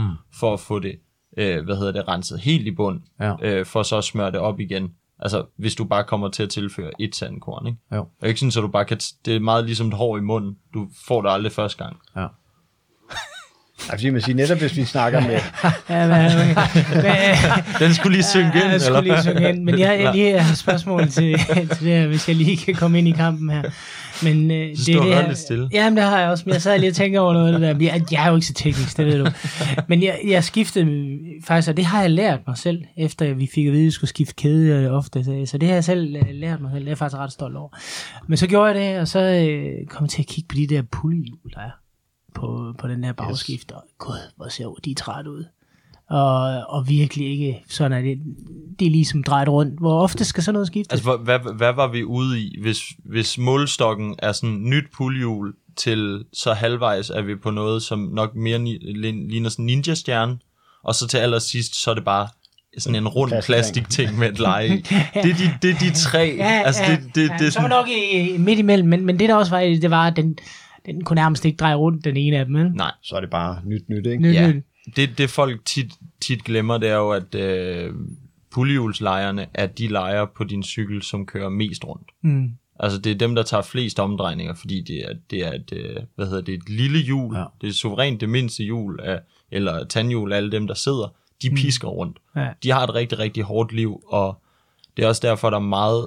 Altså hvis, hvis ikke man øh, får dem smurt eller serviceret, hvilket realistisk set, så det er kun, hvis du har ceramic speed, du gider at bruge din tid på, eller Ja. en anden form for keramiske lejer, at man gider at bruge sin tid på at smøre dem. Ellers så er vi igen ude i noget, hvor prisen er der, hvor skift dem, hvis det begynder at blive et problem, fordi de går vildt meget ud over, er der en lille bitte smule sideværs i det, så fucker det ens gearskift fuldstændig op. Mm. Øhm, så hvis der begynder at komme slør i puljehjulene, så skift dem. Hvis de begynder at være, hvad hedder det, være slidte, så skift dem. Mm. Og mange, eller faktisk alle grupper, kommer med plastikpuljehjul som standard, hvor jeg har, altså, jeg sætter stort set aluminiumspuljehjul på alting, især her om vinteren, fordi det larmer lidt ekstra. Altså hvis man ikke har smurt kæden, så larmer det lidt mere. Til gengæld så slipper man for at skulle skifte puljehjul øh, fire gange hen over en vinter, hvis man godt kan lide at køre, når, når vejret er skidt, ikke? Fordi de bliver bare møgslidt. Men nu kommer der så øh, et rigtig dumt spørgsmål sikkert, fordi op på den, som du kigger op på, ikke, der er, hvad hedder det, øh, det er en, øh, en øh, Er det- Shimano 105, er det en af de fuld nye, den nye 105? gruppe. Ja. Øh, du satte den på bagskifteren, kan jeg huske, Jacob. Hvad, de pullehjul, der sidder der, det er vel lukkede lejre. Der er vel ikke noget, jeg kan smøre der? Ja, på 105'eren, der kører de faktisk på en, øh, vil sige, på en bøsning i stedet for et leje. Nå, ja, Hvilket præcis. Ja, der er ikke nogen lejre i, faktisk. Nej, hvilket Ej, faktisk... de, de er sparet væk. Ja, præcis. Jamen, jeg vil faktisk sige, jo, selvfølgelig er det en, en, en billigere løsning, og ikke Ja. ja. lige så lækkert. Men når vi først er i vinterperioden af det, så er det faktisk ikke helt dumt at have puljehjulene med, med bøsninger, fordi du har ikke et leje, der, mm. sige, der risikerer at gro fast, fordi der kommer vand og snavs ind i det, så det til sidst bare rustner op. Jeg havde faktisk en kunde her i går fra sådan en, på sådan en SRAM, hvor at, altså puljehjulet kunne ikke dreje rundt. Det kørte ikke, det kørte ikke dårligt, men det kunne slet ikke dreje rundt. Og der får man pillet af, og der ligger der sådan øh, fire eksploderede kugler tilbage inde i, og Mm. Der blev sat et par i med, med bøsninger i stedet for her til, til vinteren. Okay. Fordi en af, hun er en af dem, der ikke får gjort så meget ved sin cykel selv. Ja. Og der er det egentlig en løsning. Det kan godt være, at det ikke er lige så lækkert, men en billig løsning, der fungerer fint, uden at skulle gøre så meget ved det, fungerer trods alt bedre end en dyr løsning, som der ikke bliver gjort noget som helst ved. Fordi den ender bare med at gå i, Ja. gå i stykker. Altså, så, så jeg kan regne ud, i alle tid i aften gravelcykel, der har jeg kørt med bøsninger, og det har, øh, altså, øh, det, det har holdt fint, synes jeg. Ja. Altså det eneste, det er jo, vi er ude i friktion her. Ja. Altså, øh, bøsningen virker, øh, men den tilføjer lidt friktion. Mm. Øh, for ikke at sige højst sandsynligt meget i forhold til et leje, men igen er vi nede i en, altså vi er jo nede i en bagatel, øh, fordi det, det er øh, x antal. Ja, Anders han sidder og puster i mikrofonen. det er fordi, det er så spændende. Han kan, han kan slet ikke løsrive sig, mand. Han er i hvert fald i søvn. Der. Jamen, vi kan jo tage den lidt med, med det der med, at det, jamen det der, altså lejet, det der har jo en lavere friktion i forhold til en bøsning, hvis lejet er rent og kører godt. Ja. Hvis du først har et leje, der kører dårligt, jamen så er der jo mere friktion i det, end der er i en bøsning, der bare kører rundt og passer lidt sig selv. Jamen, altså, det, det er fedt at have en bil, hvis den virker, men ellers så er det sgu sjovere at tage bussen. Altså, det gør, det, der er jo bare flere forskellige Jo, måder jo, jo, jo. At, at løse det samme på, ikke? Jeg tror også, at mange har måske set de her videoer, der engang man kommer op, hvor nogen øh, står med en eller anden, øh, om det så er et pullehjul, eller, eller, eller et andet form for noget, hvor der er et leje i, og så lige spinner det med fingeren, og så står det bare og snorer, ikke? Altså typisk ser man også de her Ceramic Speed videoer, ikke? Hvordan det bare sådan står og ruller i nærmest uendeligt, ikke? Altså, og så ser man sådan en anden, anden øh, måske billigt udgave med en bøsning, og så spinner det den lige rundt, og så stopper den med at dreje efter fem omgange, ikke? Altså, Men, men det der, altså, det er jo også det, man... Altså, det, det er meget sjældent, at, øh, at dem, der laver den der video, de så kommer med en video øh, tre måneder efter, uden service, og så prøv at se, hvordan det kører nu. Ja. Hvilket faktisk Ja. ja. ville være en, en, en god video at lave. Sådan start med at lave sådan en helt optimeret ting, hvor man ja. viser, hvordan det hele kører. Ja. Så brug den i tre måneder, ja. uden at røre den overhovedet, ja. uden at vaske den, uden at gøre noget som helst. Men og så det er- prøv at tjekke den igennem. Men sige, Ceramic Speed laver jo klart nogle af de bedste produkter. Mm. Det er der ikke nogen tvivl om, men det er meget sjovt, at de havde sådan en, jeg ved ikke, om de stadig har den, men de havde sådan en, øh, sådan et display med, Jeg har den i butikken. med, med tre pullehjul på. Der var selvfølgelig Ceramic Speeds pullehjul på, uden, øh, uden pakninger og uden som helst. Det har måske fået to dråber fin olie, og det spænder jo helt vildt godt. ja. Og så havde man så et øh, Shimano pullehjul, tror jeg, fra en Chiaka-gruppe, og så havde du et Camanolo Det er, det, er faktisk, fra, det er faktisk Ultegra, der sidder og, på... og så, så er de steppet op på den. Ja, Fordi ja. ja. den, vi havde, den var, der tror jeg, det har været et Sora eller en Chiaka, den helt billige. Ja. Og så sådan en Carbonolo pullehjul, som nok har været fra en Mirage-skifter, dengang de kørte 8-speed eller sådan noget. Og det er sådan et, okay, I tager et, et pullehjul til 1.500 kroner, og så sammenligner I det med to pullehjul til og omkring en, en 50'er. Ja. Hvor man siger, du har nok ikke en, En jordisk en chance. Mirage-bagskifter for, for 90'erne, og sætter et par pullehjul på, der koster øh, 10 gange så meget som bagskifteren. Og der, Så hvor, det er sådan, det er lidt unfair sammenligning, at de kører der. mm. hvis man skal tage den der sammenligning videre, så er det på den der stand, som Jakob snakker om, den kan dreje rundt, og så et sted er der pullehjul, og så et sted er der, øh, hvad hedder det, kranklejer, at man kan mærke ja. på, og så er der sådan et løst leje, et hjulleje, ikke? Ja. Øhm, på, på den kan man også mærke en Shimano, sådan en standard Shimano gevindboks, kontra en Ceramic Speed gevindboks. Ja.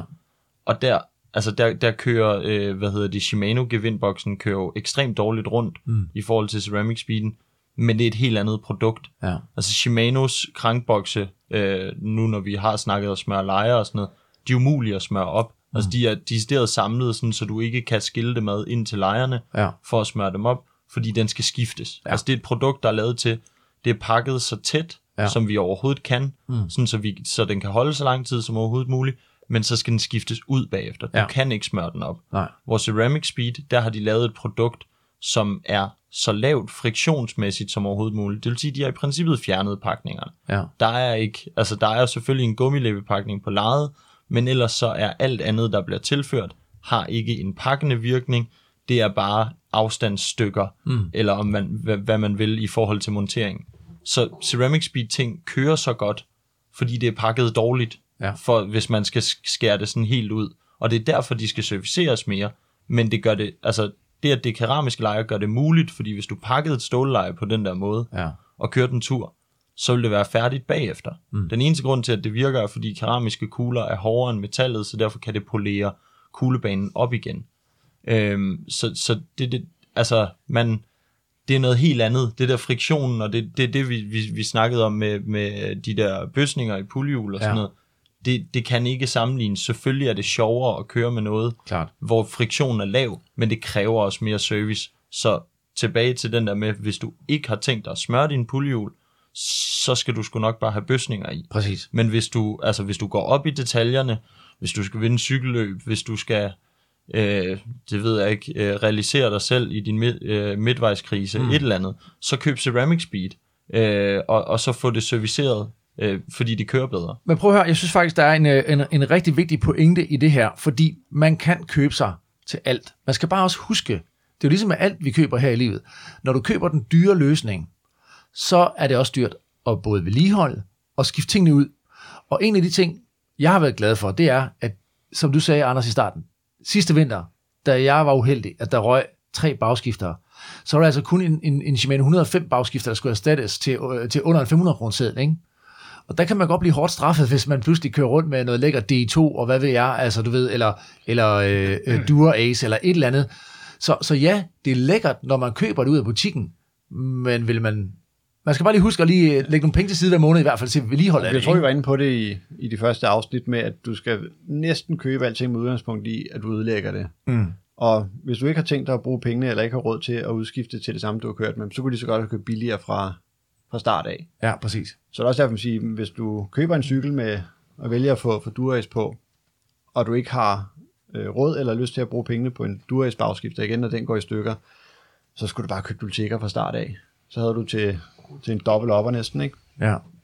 Så man, man må, man, man må Dob- finde ud af, nu, nu kommer der sådan et ordspil, man må finde ud af, hvor ens leje er, ikke? Ha. Hey. Emil. Ja, det? Morfar Men- herovre, ikke? Og Farfar. youngster derovre, ikke? men, men altså, det Fuck brand, og vi sætter ind til hele pisset. Det er Lige Emil, ikke? Vi, vi, kan, vi, kan, vi kan kun sådan noget. fik jeg morfar. sagt, at jeg hed Brandt til efternavn. Ah, hey, hey. Kom an, mand. Skide godt. Vi, øh, ja, vi er nødt til at gå om kvarter. Ja, ja, det er fint. Det er fint. Vi, vi, er også, ved- vi, er også, ved- vi er også, ved Ja, men uh, vi er også ved at runde af. Godt, det er, det er vi. Godt, prøv at høre her. Vi, øh, vi bad jer jo om... Øh, Det der skal et- ikke klippes ud, by the way, fordi det, det giver en meget god, sådan, altså, det giver et meget godt billede af, hvor entusiasmen er herovre. altså det der med, sådan, sidde og sovet under det hele. Afbryd, altså, jeg jeg, bliver altså fucking snart. nødt til at gå snart. Hvis det der bliver klippet ud, så er det justitsmor. Anders, jeg tænker, at du skal tage, du skal tage den med dækkene nu her, ikke? De, de har et bud på, i hvert fald øh, øh, på gode vinterdæk. Den tager du lige. Yes. Så kommer den i kampen her. Okay, fedt. Tak for det. Vi har også fået nogle øh, spørgsmål fra øh, vores øh, lyttere omkring dæk. Øh, et spørgsmål omkring det her med det bedste all-round dæk 40 til 42 mm, og så det bedste cross dæk til mudrede forhold. Jeg tænker, at den med crossen, den får, den får du, ja. Der får Jacob. Jeg vil sige, at det her dæk, det er jo næsten sådan en, en ongoing Ja, story, ikke? Men sige, nu har vi lige været hele sommeren igennem, hvor at vi mest bare gik efter sige, noget, der var hurtigt og havde fornuftig greb i det, i det tørre. Og nu er det jo så blevet en helt anden historie, hvor der er blevet godt fedtet derude. Der er den her periode nu med alle, øh, alle nedfaldsbladene, og der skal der altså bare noget dæk på med, noget, med lidt mere greb i. Men næsten altid, når vi snakker mere greb, jamen, så snakker vi så også lidt mere, lidt mere rullemodstand. Mm. Så det er sådan lidt, jeg vil sige, når jeg har de kunder, der kommer ind, og de skal have en ny dæk, så det, det klassiske spørgsmål, er, altså hvad vægter du højest, og hvad får du egentlig kørt? Fordi vi snakker, at du kører de man siger, grusvejene. Nu siger vi altid dyrehaven, fordi vi sidder her i, i København. Hvis du kører på grusvejene, så er det ikke, fordi du behøver sindssygt meget greb, bare fordi der er blevet fugtigt, fordi der er stadig rigeligt greb i selve underlaget. Men bevæger du dig væk fra det og kommer ud på noget, der minder om, om jord, hvor der ligger eller man siger, blade, der er næsten altid er våde, så skal der altså noget, noget greb til, og så må man skulle bare leve med, at den, at den kører lidt mere træt, når du er på asfalt og på, på grusvejene. Til gengæld vinder du lynhurtigt tiden igen, når du kommer ud, hvor det er teknisk. Fordi der vil du skøjte rundt på det andet, og næsten ikke kunne køre.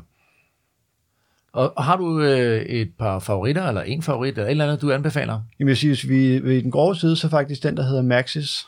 Og skal vi se, jeg ved faktisk ikke, hvordan det skal udtales. Ravager, tror jeg. Ravager. Vil jeg, Eller, vil jeg mit bud? eller Ravager. Ja. Eller Ravager.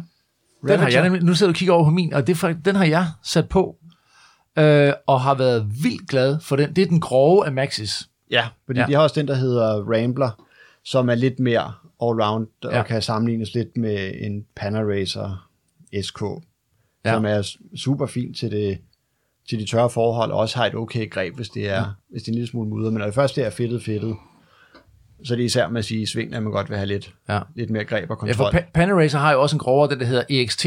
Ja, som du lidt kan sammenligne med, Med den her. Ravager. Ja, og, og øh, altså, da jeg prioriterede at få den der på, så måtte jeg jo også analysere, hvad, hvad er det, jeg øh, kører på? Og igen, jeg er rigtig meget ude i skovene. Vi er ude på de her skrå øh, øh, rødder og øh, øh, du ved, lidt stigninger ude i, i de forskellige skove. Der vil jeg gerne have greb. Yes. Og så, altså, jeg skal ikke ligge og, og banke ud af, øh, derude af på asfalten. Altså, det er jo, der er jo ikke nogen, der kører løb lige nu. Så hvis jeg kommer ud og rammer asfalt, jamen, så har jeg lidt mere modstand, men det lever jeg nok med. Jeg vil hellere have bidet ind i skoven. ikke? Jo, fordi altså, det er bare sjovere at køre på et, man siger, på et, på et dæk, hvor man har, har god kontrol. Mm. Fordi det giver også bare med at sige, det giver noget mere selvsikkerhed, og man ved, at der er godt greb i svingene, så man tør lige presse cyklen lidt mere, Ja. end hvis du hele tiden sidder og siger, okay, jeg har ikke ret meget greb, så vil du måske komme til at køre under evnen hele tiden. Ja. Hvor med et dæk med rigelig greb, der kan man måske gang lige presse den lidt over, så skrider den lidt ud og får greb igen. Og jeg vil også bare sige, belært af sidste vinter, og nu må vi se, hvordan den bliver i år. Det var bare vådt og mudret, og det var alfa og omega at, at have et godt greb sidste år i hvert fald. Ja, og man siger, så den her Vi periode... bor i Danmark, det bliver sgu nok det samme. Jamen det år. tænker jeg også. Jo, fordi selvom der kommer en, altså det ved man jo, man siger, vejret er jo, er jo fint i dag, og jeg kørte herind på, man siger, på landvej, og så kører man et sted, hvor der har været noget skov og nogle blade, jamen så er der jo stadigvæk, man kommer ind og er stadigvæk ligner en, der næsten har været i skoven, mm. selvom man kørt på landvej i, i solskin, ikke? Emil, har du et øh, favoritdag? Jamen, altså, øh, jeg vil sige, vi er blevet rigtig, rigtig glade for Pirelli. Mm. Øh, de har deres Centurato øh, serie der. Øh, de laver en, altså en rigtig, rigtig fornuftig, den der hedder Mix, som er, øh, hvad hedder det, sådan et, et hurtigt storknuppet øh, dæk, hvor de har centreret, øh, hvad hedder det, mønstret, sådan så du ruller på, altså mønstret på midten, der ruller du nærmest bare på sådan en stribe på midten, og så ude i, i siderne er der lidt større kantknopper, ikke? hvor altså det er, det er et ret godt take på, øh, på sådan et godt all-round ting. Den pakker lidt, hvis det bliver helt mudret, mm. men det vil alle, altså alle dæk, som ruller godt, de vil komme til at pakke, fordi de vil ikke rulle godt, hvis de ikke pakkede. Det er simpelthen et, et spørgsmål om afstanden imellem knopperne, Ja. om den kan komme ordentligt af med mudderet, eller om det bare pakker sammen i den, ikke? Øhm, men jeg vil sige, deres hard er også rigtig god, altså Centurato harden, den ligger jeg og kører på øh, lige nu. Det er så godt nok sådan en, altså decideret slik, okay. men med nogle ret fede kantknopper. Ja. Øhm, så det, der har jeg, altså den, den har jeg en del kunder på, som primært kører grus, Mm. fordi at man, øh, at, at hvis man ikke vil straffes af, af knopperne i rullemodstanden, og man alligevel ikke, altså hvis det, det, igen er det det der, hvor meget tid bruger du i skov, hvor meget tid bruger du på grusveje. Ja. Hvis man bruger mere tid på grusveje, så, så, så er der jo ingen grund til, at du skal køre rundt på, På et groft et dæk dæk. med knopper. Ah, begge de dæk der, jeg synes, de er fantastiske, og super nemme at få på også. Ja, det, ja, Oven i købet. for en, for en, til en forveksling. Ja, Men der vil jeg faktisk også sige, uh, Rose Maxis dækket der, det er super blødt at, at håndtere og nemt at få på. Og så vil jeg faktisk sige, nu uh, det er også takket være, uh, vi har lavet de her uh, podcast, Anders, der. Mit dæktryk, og jeg vejer uh, 83 kilo. Jeg er nede og nogle gange faktisk under to bar. Så jeg har fået sænket mit dæktryk rigtig meget. Hvor, hvor store er de der dæk? De hedder 40. De hedder 40. Men det er virkelig, altså det, er- jeg mærker affjedringen. hvorfor griner ikke? du, Emil? Du synes, det er højt? Det er stadig lidt højt. Ja. Jo, jo, men, jo, jo, men, men jeg vil så sige, ved, du- ved du, hvordan jeg, jeg, jeg, jeg, jeg vægter det sådan her, at hvis jeg alt for tit gonker på bagerst, ikke? altså på, når jeg kommer over rødder, hvis jeg mærker, at den rammer ja. Ja. fælden, ikke? så ved jeg, så, så skal jeg i hvert fald ikke ligge så lavt. Men den ligger nok et sted mellem 1,7 1,8 i virkeligheden, mm. tror jeg, øh, i forhold til, til, til det rigtige dæktryk. Men jeg kan, jeg, det er bare for at sige, I sagde det også sidste gang, få noget luft ud af de der dæk, altså, og det er har, bare vigtigt. Jeg har eksperimenteret lidt med det her, at i kraft af, at jeg satte de her sliksdæk på, som det er ikke et, altså det er ikke et, øh, det er ikke et skovdæk på den måde. Der er ingen knopper på midten, der er kun kantknopper, ikke? Øhm, men jeg har eksperimenteret lidt ved at sætte en 45 på min cykel, øh, og så simpelthen sænke dæktrykket, bare for at se, om jeg kunne få noget, som var acceptabelt til at køre i skoven, mm. og så se, hvordan at det rullede på, på, på grusveje. Og altså, jeg ligger og kører på en, på en 45, ligger jeg og kører sådan noget, jeg tror, da jeg tjekkede i, i morges, inden jeg kørte, jeg havde 16 psi i mit bagdæk. Som svarer til i bar. To, tre stykker eller sådan noget. Ja, 1-1 Hold da kæft, mand. Det er ikke der meget. omkring, ikke? Nej. Øhm, og altså, det er jo, det er sådan, den, jo, den sejler, Ja. men hvis man vender sig til den der følelse Ja, af, ja. at det sejler lidt, så, er det, så er der fandme meget greb at hente i det der med, at du kommer ned og har altså hele Ja, dækkets kontaktflade. 45, Kontaktflade til jorden. lige præcis. Ja. Fordi det, det betyder rigtig meget. Ja, det vil sige, der er ingen tvivl om, at det, der giver allermest greb, det er, vil sige, det, er det korrekte dæktryk.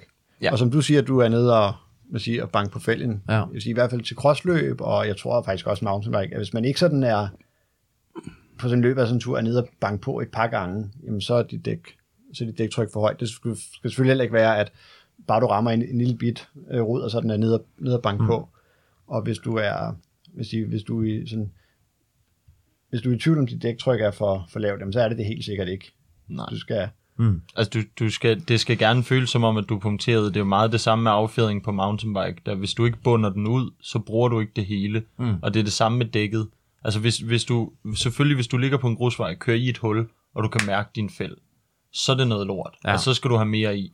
Men hvis du, altså, hvis du kommer en rod, du ikke har set, Mm. og du kommer øh, ballerne igennem et sving, og du rammer den der rod, og den gokker på, og du er overhovedet ikke klar på den, Ja. så, altså, så jo, hvis, hvis, hvis det er hårdt nok til at smadre fælgen, så er det jo noget lort, men ellers så er det jo, det er jo også derfor, vi kører tubeless. Det er jo lige præcis for at undgå de der Snake snakebite, bites, ja, øh.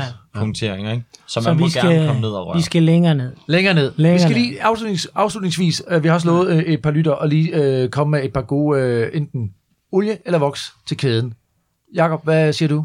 Og meget gerne nævne nogle konkrete øh, mærker, det kan folk så godt lide, hvis der er et eller andet, du Jeg anbefaler. vil sige, øh, selv er jeg faktisk rigtig stor fan af et ikke engang specielt dyrt produkt, produkt med sådan noget fra Atlantic, der hedder Kettenfedt, Hmm? som egentlig er, bliver lidt mere fedtagtig, når den øh, hærder ind, og minder meget om det, som kæderne er på fra, fra start af. Ja. Det er ikke det, der ruller aller, aller hurtigst, men det har faktisk en øh, rimelig lang levetid. Og så fordi det netop tørrer lidt ind, så samler det heller ikke lige så meget snavs i de tørre perioder, som en almindelig våd olie gør. Ja. Øh, Vox synes jeg er, er fint til de der rigtig mudrede forhold, og hvor man godt vil kunne få en, vil sige, en god og nem cykelvask, eventuelt på en tankstation, fordi der er al voksen simpelthen bare blevet, blevet kørt af. Ja. Men til gengæld, hvis man også i ny og næ smider øh, cyklen på home traineren, der synes jeg, at Vox er fuldstændig øh, uduligt produkt, fordi det bliver kørt af, og det bliver helt forfærdeligt at sidde og, Ja. og køre med. Så Vox bruger jeg en gang imellem, i, når det er virkelig mudret, og jeg ikke skal køre specielt længe. Okay. Så du hælder egentlig mest til olie i virkeligheden? Jeg er heller egentlig mest til den der Ja, kidding. Kætter fedt. Yes. Emil, hvad med dig? Jamen, jeg vil sige, øh, jeg bruger selv Vox. Mm. Det, har al- altså, det har jeg altid gjort. Mest alt på grund af vedligeholdelse. Jeg, jeg gider ikke at vaske kæde og, og kassette ned, øh, som man bare skal, hvis man bruger en, en olie. Øh, men hvis, hvis vi skal ud i en olie, så kan jeg super godt lide Morgan Blues, øh, hvad hedder det, øh, Race Oil, Mm. fordi den er, altså den holder ikke så længe, men i min verden, så smører man kæde hver gang man har kørt, så det ændrer ikke det store. Øhm, den holder ikke så længe, den bliver beskidt, hvis man ikke passer den, men der er nogle mennesker, der kan finde ud af at tørre den af og få det til at se pænt ud, og så fungerer det. Mm. Øh, fordi den smører super godt, den er, øh, altså der er lav friktion i, Ja. og den vedligeholder på en god måde. Øhm, ellers, hvis vi er Vox, så er ja, helt nylanceret uh, Ceramic Speeds UFO Drip er blevet Vox-baseret. Øhm, I stedet for, den kunne faktisk brænde før. Så det var et fedt produkt tidligere. øh, ja, det, det havde, det, i, da de lancerede den nye her, så sådan i, i øh, det, det sådan, ligesom medieskriv, der var kommet med, så stod der, så stod der New Non-Flammable Ej, uh, pis. Recipe, eller sådan noget. Og så, og så var jeg jo dum nok til sådan, så den gamle kunne brænde, og så havde vi nogen til at stå, så skulle jeg jo prøve, og det var altså, det var fuld napalm, det der. Kæft, det kunne fandme brænde det lort. Det, er utroligt, Cranks and Coffee ikke er brændt ned nu. Ja, det, øh, uha, det er faktisk utroligt. Men det skal ikke sige, det kan være, at dem, der bor ovenpå, de lytter. Ja. Det er en brandfælde lort. Ja. Men, men nej, uh, Ceramic Speeds, UF Drip, super, super fed. Uh, lav friktion, god holdbarhed. Uh, jeg har kørt med den i et stykke tid som sådan en test. Den kom ud her den anden dag, uh, så nu kan I bare komme og købe den, hvis I vil. Ellers så uh, er der en anden voksbaseret, som hedder Smooth, øhm, som er et nyt produkt, at vi også leger lidt med, som sådan minder meget om de gamle voksbaserede, altså enten Squirt eller ja, hvad fanden der ellers har været Morgan Blues uh, Dry Wax og sådan noget. Det, der, den her, den, øhm, den ser bare ud til at klumpe lidt mindre, øh, hvad hedder det, altså det er jo bare videreudviklinger af det Ja. samme produkt, ikke? Så det er bare optimeret. Den kan jeg godt lide. Smooth, smooth, meget Ja. vigtigt. Ja. Ceramic Speed, og så hvis det skal være en olie, så lad os sige Morgan Blue. Men det der kætten fedt fungerer også rigtig, rigtig godt. En vigtig pointe, jeg tager med herfra, som jeg også er selv begyndt at, at, at, at, ligesom, øh, leve efter, det er, at øh, jeg bruger ikke de der våde, altså øh, olier til, til vådt vejr, de der øh, wet oils, eller hvad de hedder. De er alt for fede, synes jeg, hver gang jeg har brugt dem. Jeg synes, de suger en masse snavs til, jer, til sig. Og, og som du selv siger, Emil, man, man plejer jo sin kæde hele tiden. Så de tørre olier, eller voks for den sags skyld, som jeg i virkeligheden er mest øh, til lige nu, det har bare gjort, at jeg har kørt med en, en, en meget renere kæde, Øh, dengang jeg brugte de der wet oils, jeg synes simpelthen, at øh, det blev så snasket kæden meget hurtigt. Og, Altså, der, er, der er rigtig meget af det der, om det er Morgan Blue, eller om det er Pedros, om det er sådan, de der, der er rigtig meget af det, som jeg ville kalde sådan noget hverdagscykelolie. præcis. Altså det er, det er næsten så tykt som tjære. Ja. Og det er, altså det er jo klart, det er jo, hvis, hvis du smører din kæde en gang i måneden på din hverdagscykel, Ja. så dur det ikke, at det er race oil, som du drøber ned i kæden, og så løber det direkte igennem. Nej. Øhm, det, der vil du gerne have noget, som ligesom kommer ind og sidder rigtig stik i, ja. og om det bliver lidt beskidt, det går nok, der er kædekast på Præcis. alligevel. Ikke? Øhm, så, så jo, de, altså de tykke, det er til hverdagscyklen. Præcis. Put det på bycyklen, og så holder vi det, øh, hvis, hvis det er performance udstyr, som, som det vi kører på er, så skal man behandle det pænt. Brug Ja. et ordentligt produkt.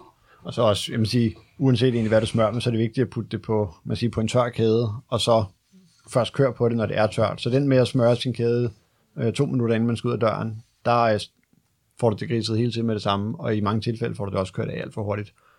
Og så dør kæden. Tjek. Anders, øh, du har en bagkant, så vi skal til at runde af nu. Øhm, Han sover alligevel, så vi kan faktisk han, han er gået vinter helt over. Jeg er presset. Nej, prøv at høre. Øh, tusind tak for alle jeres øh, tips, og vi kunne jo fortsætte, og jeg er sikker på, at der også sikkert var nogle øh, lytterspørgsmål, vi ikke lige kom ind på. Men der var i hvert fald masser her at, at tage med sig, og øh, vigtigst af alt, det er, husk nu også lige at få smidt din øh, cykel ud til øh, de øh, gode mekanikere rundt omkring i landet, og, øh, og få dem til at give din cykel en øh, kærlig omgang. Det er begrænset, hvor meget vi, øh, vi selv kan gøre, og nogle gange så gør det nok også mere skade end øh, gavn. Men i forhold til motivation vil vi lige afslutningsvis sige, Anders, at øh, fordi vinteren er her, betyder ikke, at man ikke kan få nogle fede cykelture. Nej, det kan jeg fuldstændig rigtigt. Ja, vi, var, vi havde jo en i sidste uge, øh, hvor vi var afsted. Det sagde jeg også i starten på, ja. Ja. øh, på bikepacking-eventyr over i, øh, i Henne Strand. det, det, det jyske, vestkysten. Det var super, super Ja, fedt. det er super fedt terræn. Øh, øh, hvis man er nysgerrig, vi har vores Instagram, øh, balsam for sjælen, underscore dk, stadig ja. med AE. Der kan man i hvert fald gå ind og se nogle af de billeder, og hvis man gerne vil inspireres til at, at finde nogle fede steder. Vi var vildt begejstrede for at køre ja. Ja. det område. Vi havde turen rundt om Ringkøbing Fjord, som er en rigtig flot tur, og Mhm. meget sådan, stille og rolig, kan man vel også sige. Stille og roligt, ikke nogen højdemeter der, bare, men flot. Og så ned syd for Ringkøbing Fjord, ned mod Oksbøl og Blåvand, og det der er helt fantastisk. Hele det der øvelsesterræn der med de ja. Ja. der vider, altså det var vanvittigt. Altså det var som at Sindssygt. være et helt andet land. Det var, det var lækkert. Og, og, og det vi gjorde, det var jo bare, at vi bookede overnatning. To overnatninger, vi havde et par gode venner med, øh, Jens og Christian, som vi tit kører med, og øh, der blev øh, drukket rødvin, og vi spiste øh, røde bøffer, og, altså, og det er det, der mener. gik uh, fuldstændig Erik Brandt i den for dig der ja, lørdag aften. Jo, jo, men altså, ved du hvad, altså, jeg, jeg har fundet ud af, at øh, jeg kan sagtens sidde på cyklen klokken 9 om morgenen alligevel. Ja, åbenbart. Nå, men det er bare for at sige, altså, man, man, man kan sagtens komme ud og tage de lange ture stadigvæk. Det vi synes, der var fedt, det var så lige at koble det med lidt, øh, lidt øh, hygge i nogle ferielejligheder. Og det er jo en måde at gøre det på. Yes. Ikke? Det er Men du, det. har, du har også et par bud til, hvis man gerne vil ud og, hygge sig her. Jeg prøvede at tjekke lidt op på, hvad der var af, af, af muligheder her. Nu, nu var det så lidt også et jule-nytårstema, vi havde snakket lidt om her, ikke? Jo, vi har ikke julet så meget, nej, faktisk. Nej, det var faktisk en... Det, men Ho, okay. ho, ho. Der var lidt Men, jul ja, det det. Emil. Men øh, altså, der er, der er jo ikke så mange løb i øjeblikket på grund af corona, men Nej, det desværre. øh, nej. Til gengæld så har øh, Thy, oppe i Thy har de et nytårs gravel den øh, 30. december, som man da bør kigge på, hvis man er på Hvis de man er kanter over der. i ty, ja. Ja, ja. Og det samme så har DGI, øh, de har noget nytårscross igen i Jylland også, der er vi så i Holstebro mm. øh, 2. januar. Og så er der en anden ting, som man måske kan motivere sig selv til, men det er jo de her øh, Festive 500 med Rafa, Ja. øh, hvor man skal køre 500 km på 8 dage mellem jul og nytår. Mm. Også i øh, Nordvestjylland. Sådan. Også Ja, det skal være derovre. Ja, jeg tænkte, det, var, det lød Ja, bare ja, som om, det var, det lød bare som om, det var det sådan til, at det var regionalt deromkring, du snakkede. Nej, nej, men det er jo egentlig det er jo sådan et, et initiativ, der startede tilbage for en øh, godt 10 år siden, hvor øh, deres chefdesigner, han havde øh, tænkt, at han skulle ud og teste noget, noget tøj, og så kørte han, de, så kørte han så 1000 km. Okay. Og nok på de 8 dage. Og så fandt han ud af, at det tøj, det var noget skidt. Nej, så fandt jeg ud af, det var sgu egentlig okay. Og så øh, lavede de det om til at lave sådan en event, så Ja. ja. 500 kilometer øh, hver år. Og så siden er det jo egentlig gået fra, at der var første gang var der 94 ryttere med, til der nu øh, sidste år var ja, 83.000 med, Hold og der var 17.000, der nåede de 500.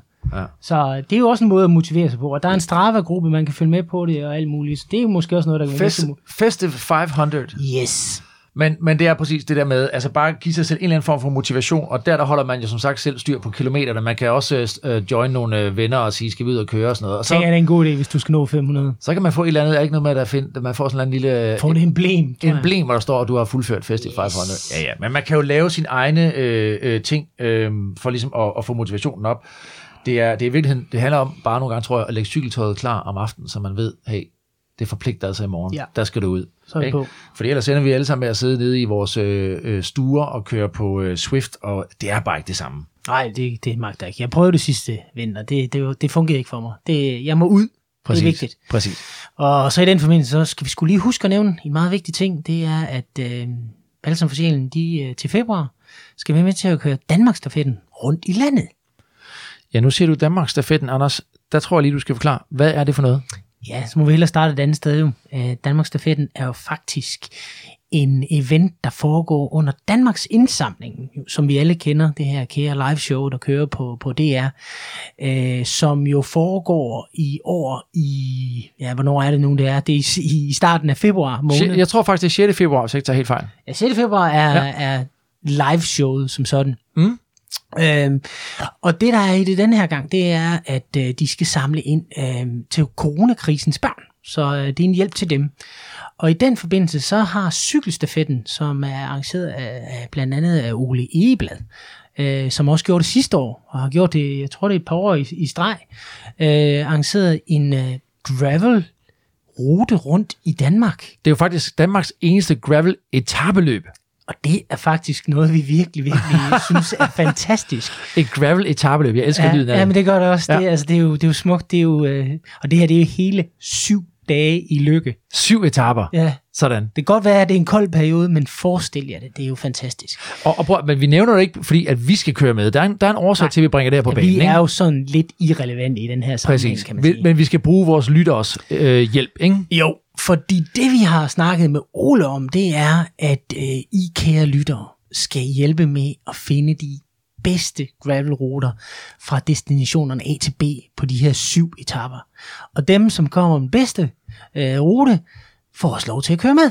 Præcis. Og der er jo desværre på grund af corona begrænsede pladser. Hvad er det? Tre- øh, 30 rytter, der må Ja, eller sådan noget Og det er jo klart, at der er jo firmaer, der går ind og øh, sponsorerer det her, og dermed får nogle øh, medarbejdere med på de her ture, øh, hvis de ligger et vist beløb. Øh, og det kan man jo læse mere om øh, inde på cykelstafetten, hvis det er det, man ønsker øh, som firma. Men, men det er, øh, så der er en begrænset plads. Eller hvis man har fået en masse penge, som Emil også sagde tilbage i øh, altså feriepenge, så kan man også bare smide 30.000, og så, så er jeg sikker på, at man får lov til at køre med os, ikke? Synes selvfølgelig. selvfølgelig. Det, det, det, det, tror jeg, Ole han vil synes vil være hit.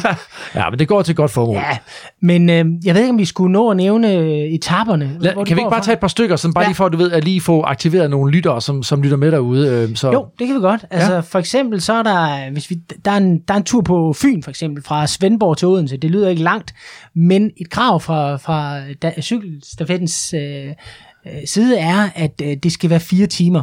Så man kan godt køre en, en detur. For Det lyder at komme som, at der kommer at være en omvej. Ja, det, det kan godt lyde sådan.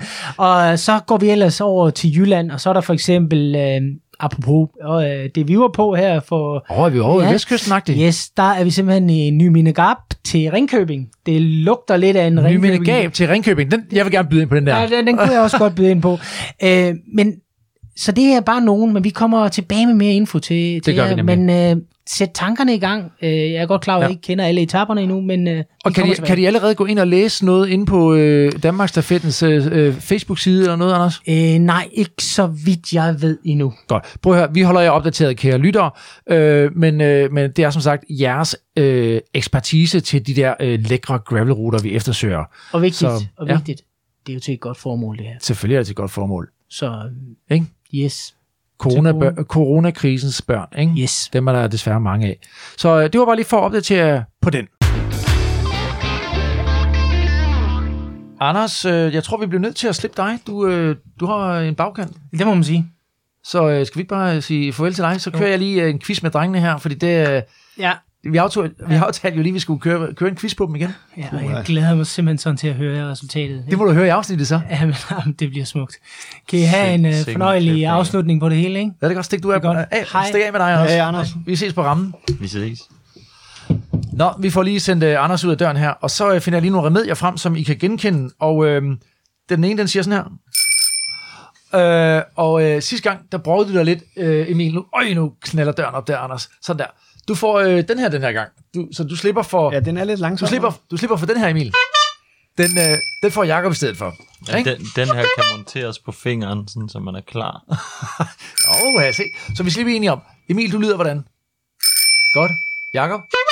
Sådan der. Det er mere passende i forhold til, altså klart Jamen, du brokkede dig så meget sidst, øh, Emil, at... Øh, Jeg følte, jeg følte mig meget personligt ramt med den der. Ja, og så en anden ting også, da, da du bragte op sidste gang, det var, at du, du, du kiggede sådan lidt truende op på Jacob og sagde, du, hvis det her det handler om Beyoncé, så er du fucking færdig.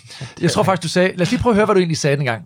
Jeg siger bare lige noget, Jacob. Hvis, hvis der er noget om Beyoncé, så er du fucking færdig. Jeg tror ikke, du skal. Det er bare lige for at kridte stregerne op ja. fra en start. Hvis der er det mindste om, øh, om Beyoncé, så er du færdig. Altså, Så der, du- der er jeg når- virkelig skarp. Når du står og roder med cyklerne ude i Crank, så er det... øh, Så blæser det så er bare Beyoncé. Så er det Beyoncé i baggrunden, og alle i øretelefonerne. Altså, der, der, er, der er Queen Bee på, øh, på højeste Det er bare volumen. fordi, du er det yngre. Ja. Jeg tror, jeg er med, Ja. jeg skal Ja, men, det, i- men den, det, det kommer vi tilbage til. Nej, det nej, der. nej, det, altså, det er, det, it's that ass. Altså, det er, det er kun derfor. Så, øh, så lød det dengang, Emil. Utrolig. Kan du huske det, Jacob? Det, det lyder som en utrolig begavet ung mand, det der, må jeg sige. Men jeg kan, hvad, hvad, hvad var resultatet egentlig sidste gang? Kom så, Emil. Jeg kan faktisk ikke... Jeg sagde... Han, jeg, jeg, kan godt huske det. For Jacob, han tog slutspurten. Gjorde han det? Ja, han vandt den. Jeg, Lige. jeg, altså, jeg må, jeg må ærligt indrømme, at øh, jeg blokker al, alle ikke-sejre i mit liv. Dem blokker jeg jo lykkeligt ud. Så jeg, jeg, ved, jeg ved det faktisk ikke. Jeg går- ind til det her som... Øh, jeg troede faktisk, jeg vandt sidste gang. det kan man bare se. Ah, Jacob, han tog den lige på den sidste strækning, der kan jeg Men, huske. men det er jo det, hvis man er en sand vinder, så vinder man også, når man taber. Åh, oh, ja. Ja det var, sådan, sådan synes jeg ikke helt, du så ud sidste gang. Nej, det, det, det, Men, det må du lige uh, tweet til Trump. Men nu, det kan være, du, det kan være, øh, det kan være, du har en chance, for nu skal du faktisk høre. Øhm, og jeg ved ikke, om det er helt urimeligt over for Jacob, men øh, den her quiz, den hedder faktisk It's That Ass Quiz. it's that ass quizzen. Er det sådan, handler det om twerking, eller? Det, øh, ja, det er meget Beyoncé-relateret. Er det Så meget, hvis du ikke... Er det, altså, vi du, tænk- har, du har lavet en meget Beyoncé-relateret... Ved du hvad? Ja, øh, jeg tænkte, Jacob, han er, han, du ved, øh, vi giver dig, sådan er det jo nogle gange, så skal man have et lille forspring. Så det, øh, det må være forspringet. Altså, er der, er der, har det noget med cykling at gøre på nogen måde? Overhovedet ikke. Det er rent Beyoncé. Jeg, jeg tror, det ligner, lige om hun har været med i. Destiny's Child, ikke? Det er, det, det er den Beyoncé, vi taler om. Okay, jamen, så, så er jeg lidt med. Jakob er lidt Ikke med. meget. Vi kan, prøv høre, nu ligger der altså pres på dine skuldre, Emil. Okay, hvis det, hvis det er det første spørgsmål, så er jeg altså klar til at botte med hornet. Ja, det, det her, det, det, hvilket? det er altså haren og skildpadden, det her, ikke? Så, så Ja, nu må vi se. nu vil vi se, om den må snu skildpadde vinder den her. Nå, vi, skal vi ikke bare kaste os ud i det? Yes. Vi tager den første, ikke? Og de, I trykker ind Emil på ringklokken og øh, Jakob på botthornet. Jeg kan sikkert ikke svare på en skid af det her. Hvad er Beyoncés mellemnavn? Er, var, var der et botthorn derovre fra, Jakob? Ja, ja, Jakob. Okay, det var kun mellemnavn, ikke? Mellemnavn, ja. Jeg tror sgu ikke have det hele. Nej. Men at det Giselle. Giselle? Giselle. Det er rigtigt. Har du, læ- du har fucking læst op Prøv på det prøv her. høre. Hendes fulde navn er Beyoncé Giselle Knowles Carter. Ja, tak. Hold, Emil, Ja, den, den, der kom Lindsel. hvad, for, okay, hvad, hvad sker, hvem, hvem er du, og hvad har du gjort ved Jakob Lindsel? Nej, jeg vil sige, til, til forsvar skal sige, jeg har en søster, der hørte rigtig meget Destiny's Child, Okay. og der var vi inde på det, og så mindede det bare om det der Gazelle, det der hollandske cykelmærke. Ja, Oh, okay, din, oh, okay. Så, så Ej, det her- det er Ja, cykelrelateret. okay. Den, altså, det kan jeg godt se. Hvis du har fundet en cykelkobling på alle svar til den her Beyoncé-quiz, så er jeg fandme også imponeret. Ah, okay, nu skal jeg ikke afsløre for meget. På, nu kommer den næste. Det kunne nemlig godt være, der var noget cykelrelateret der også. I er klar på øh, Emil på klokken? Jakob på bordhårene. Hvad er Beyoncés lykketal? Okay, lykketal. Okay, Emil, det det. Emil, hvor er du hen? Altså, Long shot. vi, vi snakkede musik. Tryk, tryk, tryk lige på den her. Tryk. Han trykker sig ind. Jakob har trykket sig ind. over, mand. Jeg bliver kørt Okay, det, Jakob, det, det, er, det er gæt. Ja. Og jeg satser på den fjerde. Eller ikke på den fjerde, på fjerde. Fire. Det er fire. Det er fordi, hun er gift den fjerde fjerde, ikke? Og født den fjerde et eller andet. Hvem prøv- fuck prøv at høre. er du, okay, mand? Prøv at høre. Hun er, hun er født den 4. januar, og hun blev gift den 4. april. Men jeg har en kammerat, der deler fødselsdag med. Nej, Han nej, hendes, nu skal, nu skal, bryllupsdag. jeg retter lige her. Hendes mor er født den 4. januar, og hun blev født den, øh, øh, den Beyoncé blev født den 4. september, og hun er blevet gift 4. april. Det er fire, Jacob. Det er min øh, kammerat, der er fra, fra bandet. vi spiller ikke, vi spiller ikke Beyoncé cover, bare roligt. Men, han, Emil sidder og tyder derovre. men det er fordi, han er fødselsdag den 4. 4. Hvor er det sindssygt. Og det Hvorfor kan du have en personlig kobling for alt, hvad der har med Beyoncé at gøre? Og, og, og, og dit værksted er rule number 4. Ej, nu stopper det her. Det, det er justitsmor. Jeg har fået svarene før. Niks. Nu kører vi videre. Sidste, sidste her. Hvad hed Beyoncés far og manager? Hed. Eller hedder, hedder. Hedder. Jeg ved, Hedder. ikke, Jeg ved ikke, men det ved jeg heller ikke. Han har haft et navn. Kom. Ja, Du hjalp lidt før, gjorde du ikke? Hvad hvad var hendes fulde navn? Det starter med øh, Be- Beyoncé Giselle Knowles. Knowles? Knowles? Nej, nu gør, nu gør du det ikke igen. Jo, Nu, nu går du... Nu, hvad? det er fordi, jeg ved, han hedder Matthew. Faren. Jeg lægger, jeg den her. Jeg lægger, han- Emil, jeg lægger, Jeg, jeg går nu. Jeg- Jeg, går, jeg, jeg gider ikke at være... Jeg, Han gider hedder Matthew, Matthew Knowles. Ja, fordi Knowles bliver tvivl om egentlig, hed- om det var Matthew Carter eller Matthew Knowles. Nej, Car- Carter er fra JC. Det er rigtigt. Nå, der havde du lidt... så, så rør lidt med det, og så er det sgu da heldigt, det var faren, og ikke moren. 3-0 ren bord. Ja, øh, jeg, jeg har lige... Ærligt, Jeg for, for, der, jeg skal der- lige høre, hvad den personlige... Kop, hvad, hvad, hed, hvad hed han igen, siger? Matthew. Matthew. Matthew. Har du tilfældigvis en kammerat, der hedder Matthew, som, altså, som, som du så lige kan koble det Ej, her der, op der tror på? jeg sgu ikke, jeg kan, kan hive noget frem, faktisk. Hvor fanden var det? Hvor fanden ved du så det fra? Men hvorfor ved du alt om Beyoncé? ja. Nå, men prøv at det. Vi tager spørgsmål 4. Det er det afsluttende. Han har jo vundet 3-0. ja, Du kan ikke ja, nå ham. Nej, jeg kan ikke nå ham. Hvem er verdens nemmeste quizoffer? Er det Emil Vestergaard Brandt eller Beyoncé Giselle Knowles Carter? 4-0. Jeg tror, jeg, jeg gætter på Emil. Emil, vi to skulle have lidt der røven på dig. Det er det, jeg siger. Det er fucking justitsmor fra en start af. Det er klart. Vi fodrede Jakob spørgsmålet, men han gjorde det meget godt, ikke? Det der, det var, pakkede det godt ind. det, der, det, der, sindssygt, det, der var, det der var fucking godt spillet, det må man sige. Det var godt spillet. Ikke? Sige. Næste gang, når jeg står ude i rule number 4, og Jakob han kigger ned og siger, det der, det skal skiftes. Ikke? Med det der pokerfjæs, han lige havde Ja, nu, ikke? ja, så det- siger jeg bare, selvfølgelig skal det det. Selvfølgelig skal Ah, det har været en fornøjelse, venner. Prøv at høre her. Uh, vi vil bare sige uh, tak, fordi I kom, uh, og også på vegne af vores lyttere endnu en gang, og fodret uh, os alle med uh, gode tips og tricks. Og uh, til jer, der har lyttet med, så uh, nyd uh, cykelstierne derude, og uh, skoven og gruset, og uh, hold jer endelig ikke tilbage for at komme ud i uh, det kolde vejr. I kan følge os ind på Instagram på balsam for sjælen underscore dk, og det er med AE, hvor vi uh, løbende sådan opdaterer, hvad der sker. Og øh, så er der måske egentlig bare ønsker jeg en rigtig dejlig øh, december måned. Jeg håber, vi høres ved, øh, inden øh, julen kommer over os. Og øh, og Jacob også øh, en rigtig god december til jer og jeres kære. Tak Mange fordi I tak. kom. Ses, bitches.